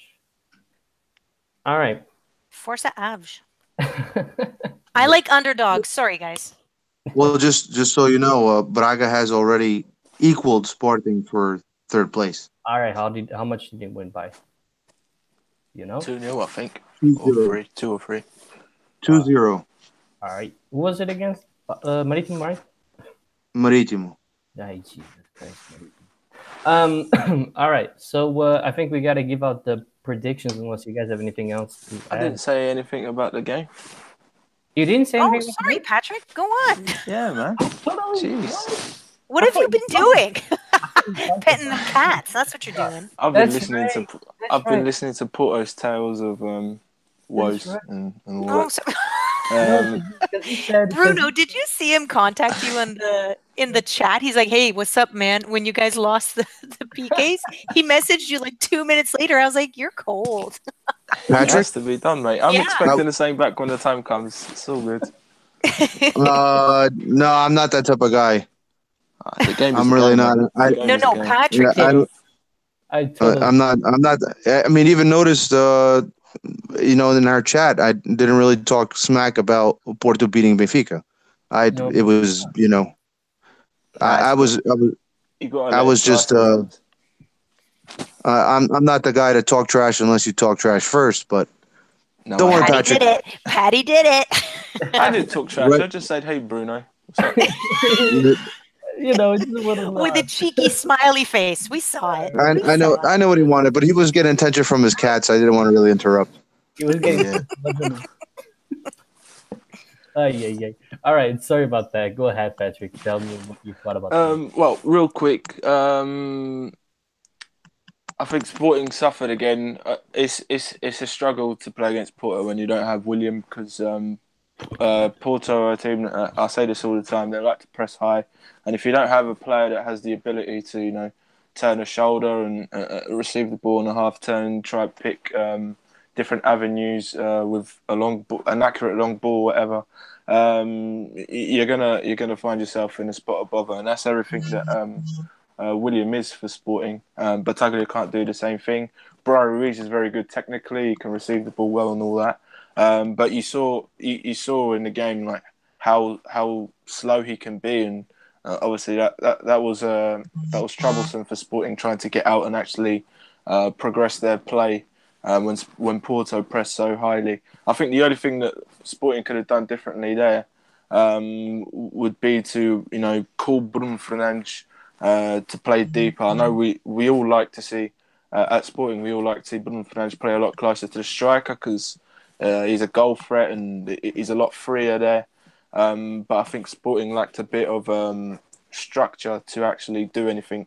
Um, so with that in mind, I, would give the first half um, to Porto, but second half, particularly when um, obviously Coentrão came off, Acuna dropped into left back, Brian Ruiz was a little bit more comfortable on the left, and um, when Ristovski came on, who had a great uh, cameo, um, you know, Sporting really got their stuff uh, together and uh, started started to uh, pin Porto back. Obviously, Porto defending the lead that in a way they they invited that sort of pressure on because they were trying to uh, close the game out in their own way. Um, they brought on Diego Reyes and all that to fit in at DM and perhaps who knows later on slot in uh, um, in a three man uh, uh, five man defense even. Um, but yeah, Sporting Sporting tried their luck. They pressed on and um, they got uh, they got their goal through Coates, which I was delighted with at the time. Um, and into extra time, it, really, to me, it, it was all it was all Sporting. Um, the only thing saving uh, Porto uh, was Herrera. Uh, Herrera came uh, and to play a lot closer to Aboubakar, who, even a Aboubakar, who came on um, in the second half. Even he looked tired to me, and Herrera was still going. Like uh, it was, it was on a different level. Um, so, uh, so if it wasn't, in my opinion, if it wasn't for him, I think Sporting would have had Porto um, locked in their own half and uh, and pressed uh, even further. Um, and we had a few chances. I think there was one with Gelson. Um, you know, similar chances to the goals that we actually scored against Belenenses. We had one with Gelson. We had one with Bruno Fernandes where the ball got stuck under his feet a little bit. Uh, he managed to get it out his feet, but then he shot it straight at Casillas. So we could have like killed and not killed the game off, but you know put put ourselves in in the lead before um, eventually going down to um, the lottery of penalties, as they like to say. Um, uh, but but but it had to go down to penalties, and obviously both teams have uh, uh, good penalty takers, um, and it showed a Sporting win um, uh, with one miss uh, coming from Porto's end. I, I wouldn't even say it was a bad penalty. I think I think there were worse penalties that happened to go in uh, throughout the penalty shootout than what Marcano did, um, and he, he hit the post, which is uh, you know as a, as unfortunate as you can get, especially when Patricio um, gets anywhere and doesn't get as close to the ball as um, a goalkeeper would want. So you know, I mean, were went the obviously other way.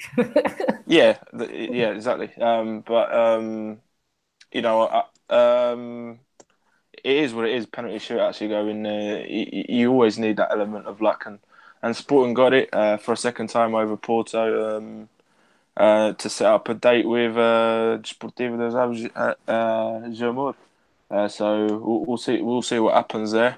Uh, it would be nice to win uh, a second trophy at least uh, this season. Um, so yeah, I'm, I was pretty happy with uh, with it all, and it was really a, a, a nice moment for us to kick on with our season.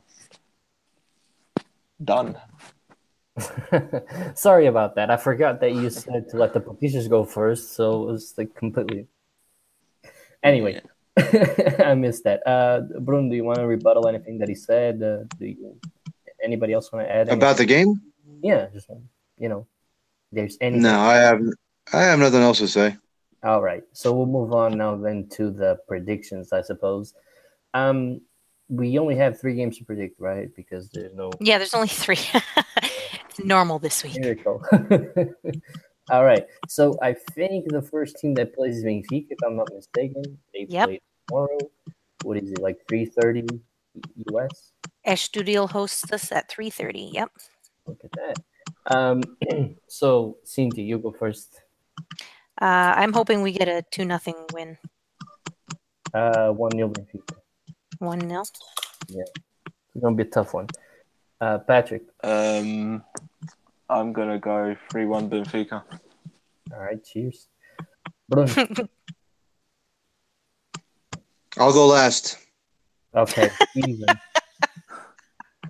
I'm Yeah. gonna go 2-0 Benfica. All right. Go ahead. One one. All right. Oh, boo. Of course, he had to be the pessimistic one. Of course. No, I'm more the realistic one. of course. Yeah, sure Oh, you do you want to add? Do you, do you want to tell your fans that uh Vitor Andrade, whatever his name is, got a red card from the bench last week, and the fifty percent uh, pass holder Awesome. did not allow them to play against uh, Casamign. Cool. Okay. Would you like to tell that? Would you like to tell the fans that, or no? I think that I, I think care? you just did. Do you think that Kleber, uh, when he always seems to get, you know, a seek somehow before playing Porto, you want to tell that too? I mean, man, come on, let's move on from this. No, no, he, he was hurt. He was hurt. Yeah, before that. Yeah, sure. All right. Anyway, um, I don't know who plays next. I Sporting then it's- host Boavista on Sunday at 3.15. So Patrick. for for that game, um, I'm gonna repeat the dose and go for three one Sporting. Uh, Steven. Uh, 2-0 Sporting. All right. Um, I go. I go four one Sporting. Holy shit. Yeah, Cynthia. I'm saying you get an off day. Y'all are going to have a tie 1 1. That would be good, don't, wouldn't it? Bruno. Sporting Boavista, right? Yep. In Sporting. In Sporting. Really? Just in case. The city of 2-0. Sporting. All right. 2-0. Okay. And then Porto hosts Setúbal on Monday at 3. All right. So I guess I guess let's go. Let's have Steven go first then. 4-0. Epa! We you gotta just bounce added your other two scores. True. Um, Bruno. I'll go last. Bro, you're all right. You're messing up the, the thing. I'll go first. Fine. I'll say 2-0 Porto. You would go second because Steven already said 4 0. But anyway, Patrick, news. I'm gonna go, I'm gonna go with Bruno two 0 to Porto. Cynthia. I'm saying one-one. You guys are effing up. Come on now. Uh, I don't know what to say. You got a four nothing, two Uh, nothing, two nothing, one one. All right, so I'll be I'll be the anomaly and go ahead and say uh, one 0 Setúbal. Epa, that's even better than a one-one. Exactly. You know, um, uh, you know, but Porto win against Benfica, they have their fate in their own hands, and then they lose lose it right back, losing to Setúbal. And then um, Felipe is again wearing a Suarez jersey, red card. Man Bun does something, another red card. Maxi Pereira looking like Caillou, having his head wrapped, bleeding on the side, red card. all I need no, all I need is an Edinho winner like in 97 minutes. That's all I want. Foi Edinho que fodeu. so there you go. One 0 to to Setúbal. That's my prediction. Totally not, totally not biased at all. Not at all. All right, Getting an Edinho jersey. but in the but but, but Benfica, right? But, but Benfica with Edinho on the back. Why not? Maybe, maybe. All right. Well, anyway, I want to thank um, Cynthia, Bruno, Patrick, Stephen. Are you not covering the what, what, the what- questions? Oh, Sorry, you saw them, didn't you? yeah, I did. I did. The, the ones from. Uh, What kind of host? No, I'm kidding. forgot, I'm sorry. the ones from. Um, uh, You were too excited about Edinho. There's two from Josie about RV, and then one from Neil. Actually, I didn't double check the Neil one. You should double Oh, check. what happened to Neil? What happened to Neil and his uh, double hat trick by Jonas? Oh, he wants to take you out for a beer, buddy. Oh, coitado. He wants to be friends with Bruno, just so that you guys can, know. you know, go at it all the time. I'm time. trying to see if I can Neil, find it. Neil, Neil, Neil got a little upset with me on the Three Tukas podcast. Neil got a little upset with everybody. You're kidding. Well, at least at least you guys didn't block him, so. And calma com isso. I'm not saying no, I'm saying. We're saying nothing. I can't find it. You like? Do you? Do you have it? 'Cause I'm trying Give to me see. a it. second. No, you just have to search Neil. For whatever reason, if I search anything that I see Neil talking to, it doesn't show up. But if I Oh. look at his profile, it shows up.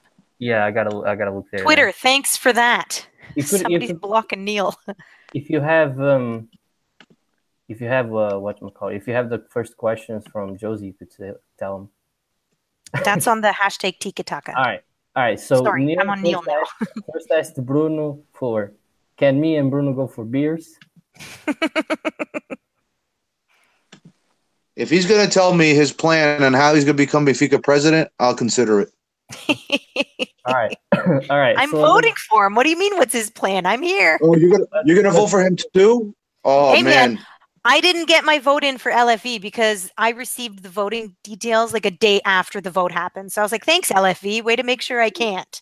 So I'm a So little this is bitter. this is what you need to do. This is what you need to do. I and I'm really liking the fact that you don't, you know, you're voting for him because this way you don't even need the police or judiciaria to come and drop you guys division. Neil's gonna do it all on his own. Oh, that's just not nice. Now you're being mean. I'm not being mean. I'm being realistic. No, you're Do you- being mean. Have you listened? No, no. Have you listened to his ideas? You have to listen to his ideas for Hey. To, people thought Willy Wonka's crazy. You stop yourself right now. All right. So, oh, so what you're saying is Neil is Willy Wonka? For soccer, perhaps. Give him a chance. Ah, Why you gotta be mean? anyway, I I'm saw, not being mean. I saw Neil. I saw Mhm. Neil with a comment on Bruno. He said, "Oh, that Bruno. One week Benfica controls the league, then the next week they don't." So there you go. There's one of your big fans. Anyway, uh, he asked us a question, which was, "Hey guys, just wondering if you think Porto will lose any of the any regame, remaining games." Then he asked us the last questions, which I said yes. Will they lose? Yeah, Porto lose. Yeah, yeah. My I, I Well, that's. Neil's question. yeah. Yeah, I, I mean, oh, okay, got it. I, I won't be I won't be a naive and say, you know, we're gonna win them all and we're gonna get twelve points out of it. No, I, I think I think we're gonna drop a game somewhere, but it's gonna be a draw. I don't. I don't. I foresee maybe a draw, but not a loss. A Mhm. loss would shock me. That A loss would shock me. Hey, it, that's rather- footy I though, would isn't it? rather- I would rather you guys win all the remaining games than for than for you guys to tie one. Please, just either tie two, lose one, or win all of them.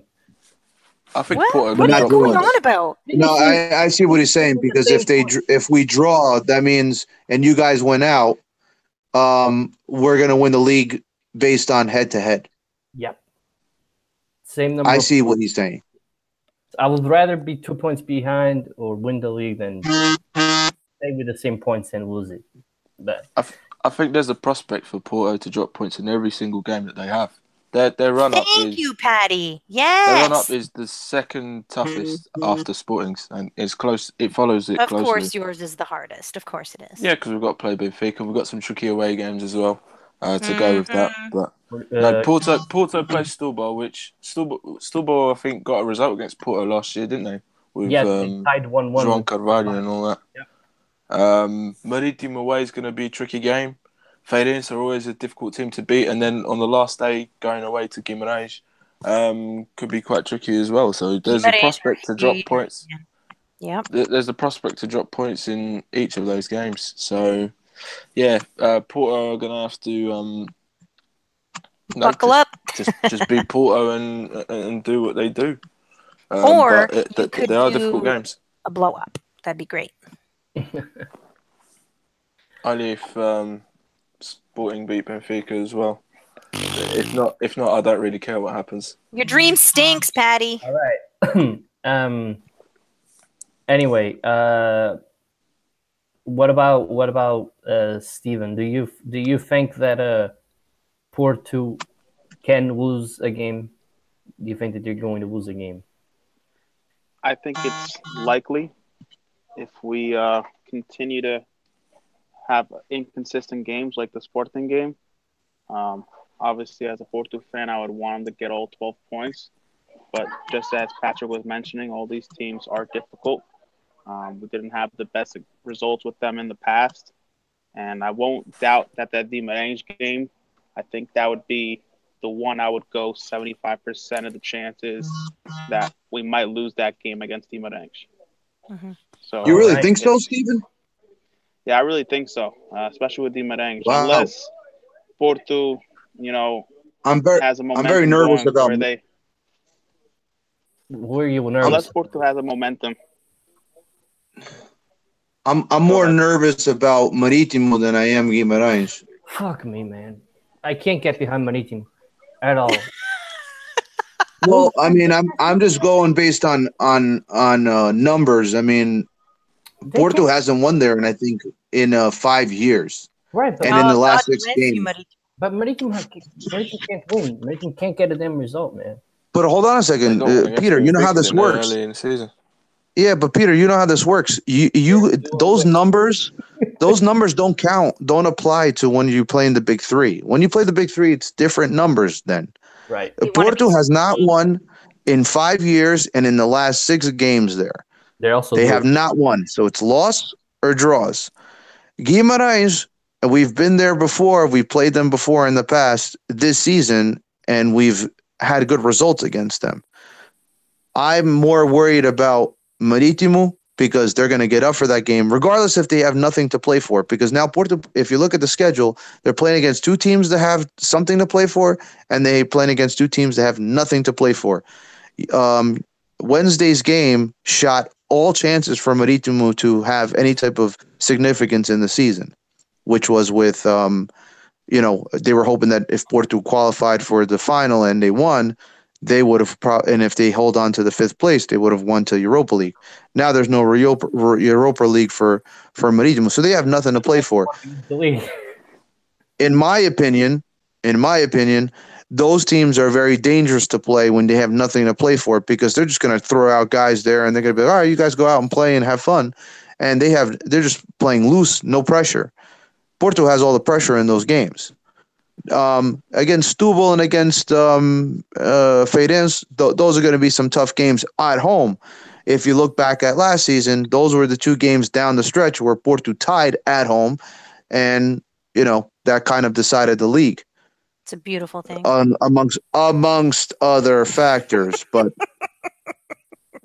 right. amongst other factors. But I mean, I, I, I, I, I don't, I don't understand why Steve sees it that way. I mean, I'm a little surprised that he said that. I was really thinking he was going to say the same thing was about Maritimo because I know a lot of Portistas. They're very worried about Maritimo. They're not really worried about Guimarães. And maybe, who knows? Maybe he might be he's right. worried. Maybe May- that's why because I- you guys I- are overlooking Could be. them. He mi- might Could be. Might be Mhm. worried. Could be. about, uh, Maritimo. May- Maybe you guys even drop points twice in a row. It doesn't I even- hope you're both right. Man, if they if they all they need is two draws, right? If they tie if they tie twice, Benfica goes first, right? Guimarães managers, Peseiro, isn't it? So um, It is. there's a there's a little link there. Yeah, man. Come on. All right. Anyway, so getting to the questions. Uh, so there Jim- is one that I can't find, but I think it's because we're so late and I've just lost it. But somebody was asking us if we think that Sporting is doing so well because of Bruno Carvalho. I thought about that myself. uh, To be honest with you, I, I really think that that might be something that there there might be something going on over there. Um, maybe this was the rallying cry that Bruno Carvalho was hoping for, where he's getting you know um, his his players to play for him now. It, it is very possible because um, you know Sporting is actually playing well in these last couple of games. They played well against Atletico Madrid. They played well against Paços Ferreira. Um, you know, they played well against Belenenses. I mean, they're they're they're peaking at the right time. But let's also look back. If this this form continues, we all know the rivalry between Sporting and Benfica. The team that's usually playing the worst is the one that usually wins. Benfica, I've been saying it for weeks, hasn't looked very good. They had a decent half against Porto, and then in the second half, they were a bunch of bums. And Sporting has been putting a lot of they're putting first and second halves together, and they're getting results. Uh, you know, there's something to say there. You guys better drop a game right before sport, uh, right before Benfica, so you guys can take that game. No, no, no, no, no. It'll be All right. perfect. Leave it alone. All right, uh, Patrick. You know, real quick, what do you think? Do you think that it has any implications with Bruno Carvalho or or not? Nah, not really. Um, I don't. I don't think. Uh, I'm. I'm. I'm one of the fans that don't think Sporting were playing that badly before. You're one of the Um, few. It's like a handful of you. Yeah, I don't. I, I, don't think we were playing that bad. That badly before the, the the the comments and the loss to Atletico, and I don't think we're playing that much better. Um, now, obviously, it, it's it, it helps in hindsight that you obviously got um, the result by your side, and perhaps that there is an element that the players are um, more together now and all that. Um, so, from a, a perspective of like harmony in the camp, maybe there is that uh, that that um, bond there that players will go out and, and fight for each other. But I I, generally uh, got the impression that they were doing that already, and um, my my opinion of the squad hasn't changed um, from what it was. I, I'm happy with what they're doing, and um, obviously, obviously, I, I expected uh, better. We we did have some poor games, um, particularly since the turn of the year. Um, but uh, you know, I put I put that down to the nature of football. So um, we're, we're we're doing well. We're fighting, uh, but I always thought we were fighting anyway. So that's where I stand. All right. I honestly think it breeds resentment. I know you're trying to move on, Peter, but like I'll No, be honest okay. with you. If anybody did that to me, I'd be like, "You're an asshole." Like, yes, I'm going to play well, but it's to show, despite your your stupid actions, that I'm a, a professional player. And uh, I would I would be talking to my agent and be like, "Listen, we got to get the fuck out of here." But on that, I I, I, saw with that. today. I saw today there was a um, CMTV, which is trash TV in my opinion. Um, they were trying. mm, They were trying to plug a story that how uh, the sporting president was all uh, jumpy and excited at the fact Sporting were, were clamping Porto down in the cup, and all the players were ignoring him. I think we're going to see a lot of that um, like propaganda stuff, not just from CMTV, but other other publications. I think. Um, and I, I mean, I'd I say that's think- all rubbish now. It's not. It's not. It's not a non-story, but it's like it's something it's- that you it will be blown out of proportion. like, yeah, obviously. Obvi- but obviously, there, I, I, I said I said back last week there will be players that you Yeah. know feel that they won't forgive uh, Bruno Carvalho for, for what he did, and but no, but exactly. I, I do think the majority and perhaps all of them will, if they have anything uh, against the president, they'll keep it on mute for the time that um that they're they're at the club. Because they're um, professional. Yeah, um, but I I, I, I, don't. They, they, they will they will start to come out with this sort of in in, a camp conflict and how the president is isolated and all that. But to me, that's all it's all uh, rubbish. It kind of made me laugh how he had to like on his own. I, I really wanted to watch him crawl, but I'm just an ass. Um, when he's like on his own trying to like walk out, I was like, what an asshole. no one cares. They're all celebrating. Get off the field. But he's won over a lot of a lot of fans back. I think a lot of a lot of people have, have um a, a lot of people feel that Sporting are playing better now. Um, and a lot of people think- also share that sentiment. back, to be honest, I just think that the same people that wanted to back him up already, but you know, I am hearing the same argument from the uh, the ones that protected his posts. Basically, is what I'm saying. I haven't seen anybody that was against what he did on Facebook and now saying, "Oh, it's thanks to Bruno Carvalho that we're playing this well." Basically, if you know what I'm saying. Okay. Yeah. All right. I was just making sure because you kind of stopped talking there. That was that was. Awkward silence. No, it because I was kind of I I was expecting you to say something else, but I've uh, but honestly, I don't think he turned any fans. I think the ones that were already okay with his Facebook posts were the ones that are backing him up now, saying that that's why the doing so well. Anyway, um, then then Josie asked us uh something that I believe we already answered, but anyway. Asked, uh, RV is under heavy criticism by fans after the Porto loss. Is it fair or foul considering Benfica has won? He said three in a row under him, but obviously two in a row under him. Um, quick answers, everybody. I don't think we. I think we talked about it pretty much, but you know, what do you guys think? Say that one more time. The question. It, basically, is it fair to criticize for Benfica fans to criticize Vitória after the loss against? Uh, No, they should criticize. They should criticize Orelhas if he gets caught with this corruption scandal and they lose all their titles. That's where they should be really upset about. Maybe I'll call Pinto da Costa and use his lawyer too, huh? No, they are all lawyered up. I don't think they need any more. They have four different agencies. They don't need one more, do they? um. All right. Yeah, well, but Pinto da Costa is proven in it. let's not. Proven let's- innocent. Can we Proven not- innocent. We, we, we, we can't get into it. No, we can't because it's a big circle. We just keep going to go round and round. Uh, Patrick, I think we touched about, about this, but what do you think? You know, Yeah, I, I think it's unfair. Um, at, at, at the end of the day, I'll come back to what I said. Is you lose, you lose to a rival, and as much as it hurts to lose against a rival, you have to respect it. Um, a side like Porto is a good side, and when when when it comes down to a goal in the last minute, you just have to pick yourself up, dust yourself off, and and go again because there's still so much to play for anyway. So um, i- i- if if if you if you're still in the title race, then and the manager must be doing something right. So hold on to that and fight till the end.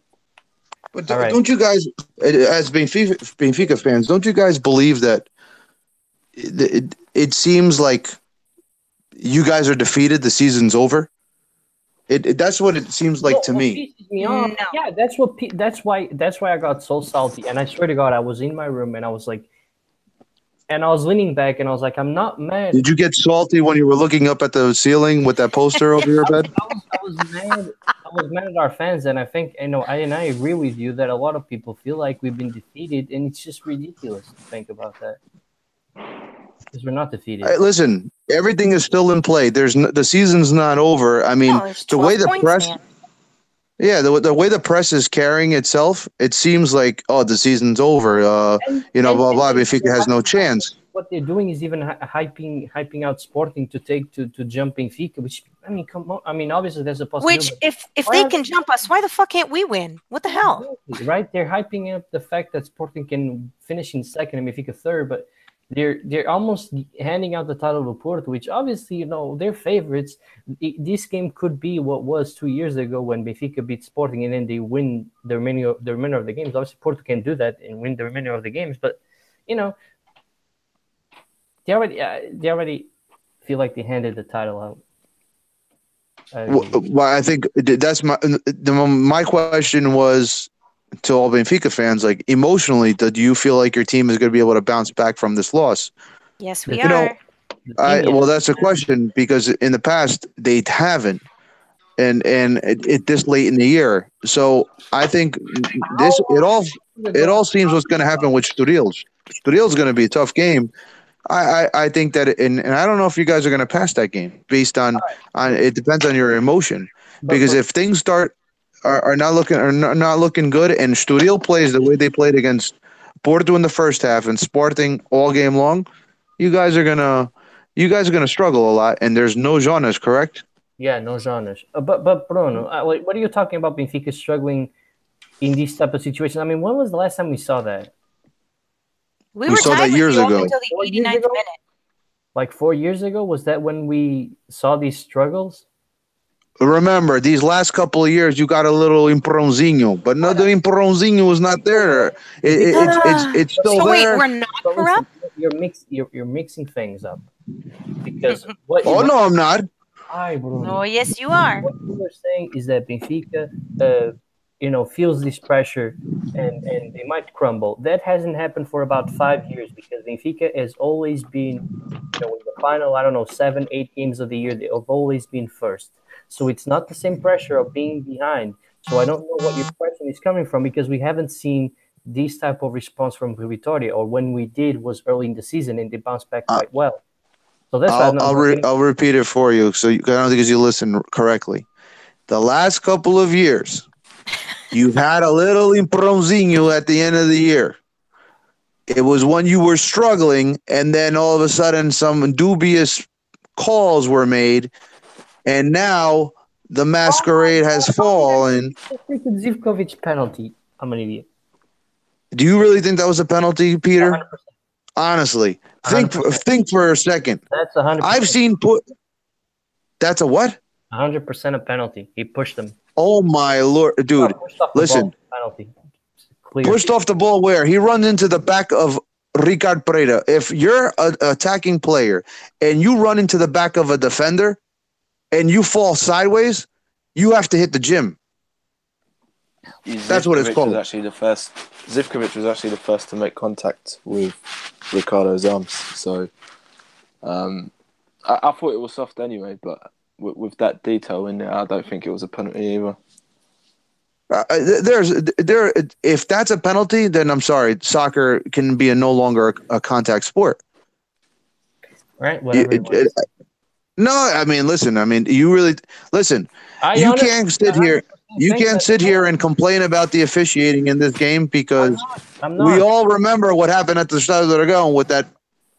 I mean, it's probably the most scandalous offside in history of soccer. That was a terrible in- call. I'm denying that, but he wasn't because there was another one that was worse than that. So let's not get. Well, hold on. You're which one? The My- the penalty on Luizo? no, my con was extreme. Was way was was way offside too, and that decided the title. No, it didn't. The, what decided the total was Proença in that game. Two plays before that didn't see a double handball on Cardozo. Yeah, Double like handball. on Not James- one, James two handballs. Make it two two. Come on, man. Let's move on from this. M- Mas pronto, I'm just saying.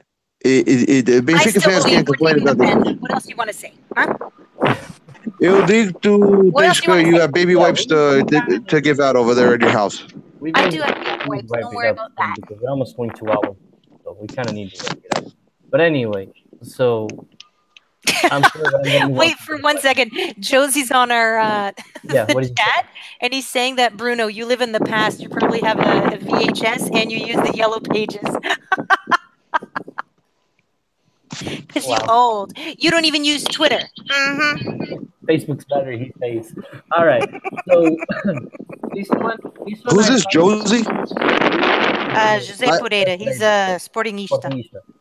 No, uh, uh, the only thing I got to say to Josie is the following. he has 16 years.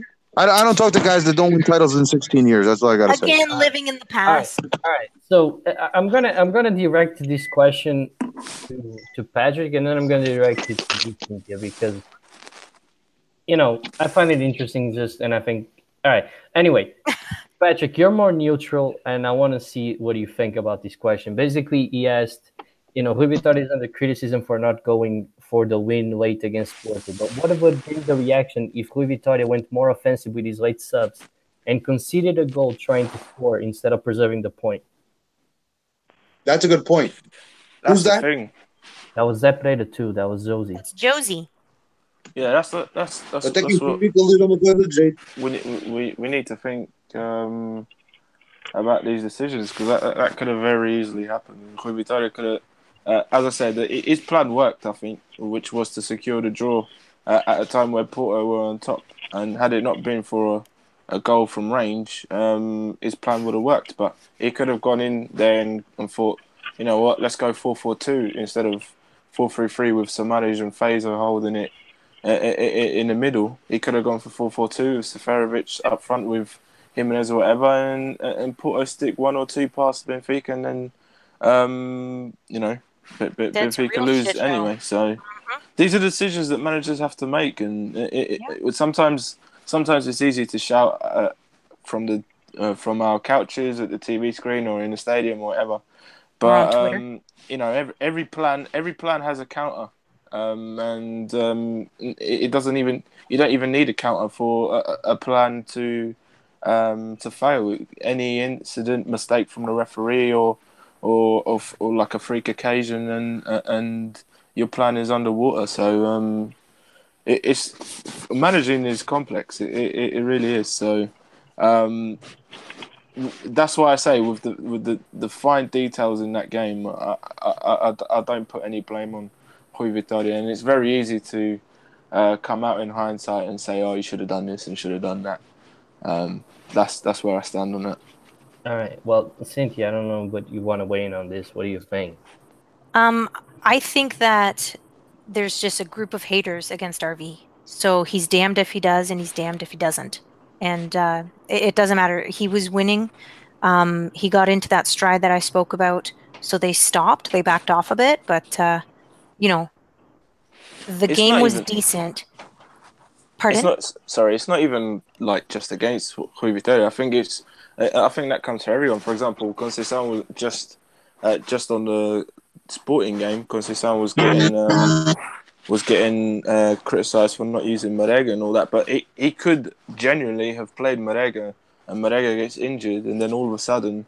Uh, we're thinking, why did you put Marega on uh, uh, and cost him the season? And Exactly. and so you know, there's there's situations uh, for every manager um, that they have to watch out for, and uh, Yep. us lot that have the easy job just have to watch and and suffer uh, And criticize. watching as well. We- we- we- We've got the easy uh, ride. Definitely. Uh, all right. Uh, I don't know if Bruno kind of want to weigh, you know, kind of wants to weigh in on this. As, uh, you know, what do you what do you honestly think would be our reaction? You know, as Benfica fans, if we saw maybe go for the win and Porto, you know, take advantage of us going for the win and, and end up winning the game, maybe two. It would have been It, upset. it all it really all depends on the circumstances on on how everything unfolds. I mean, listen, we're still one month away from deciding who the title holder is.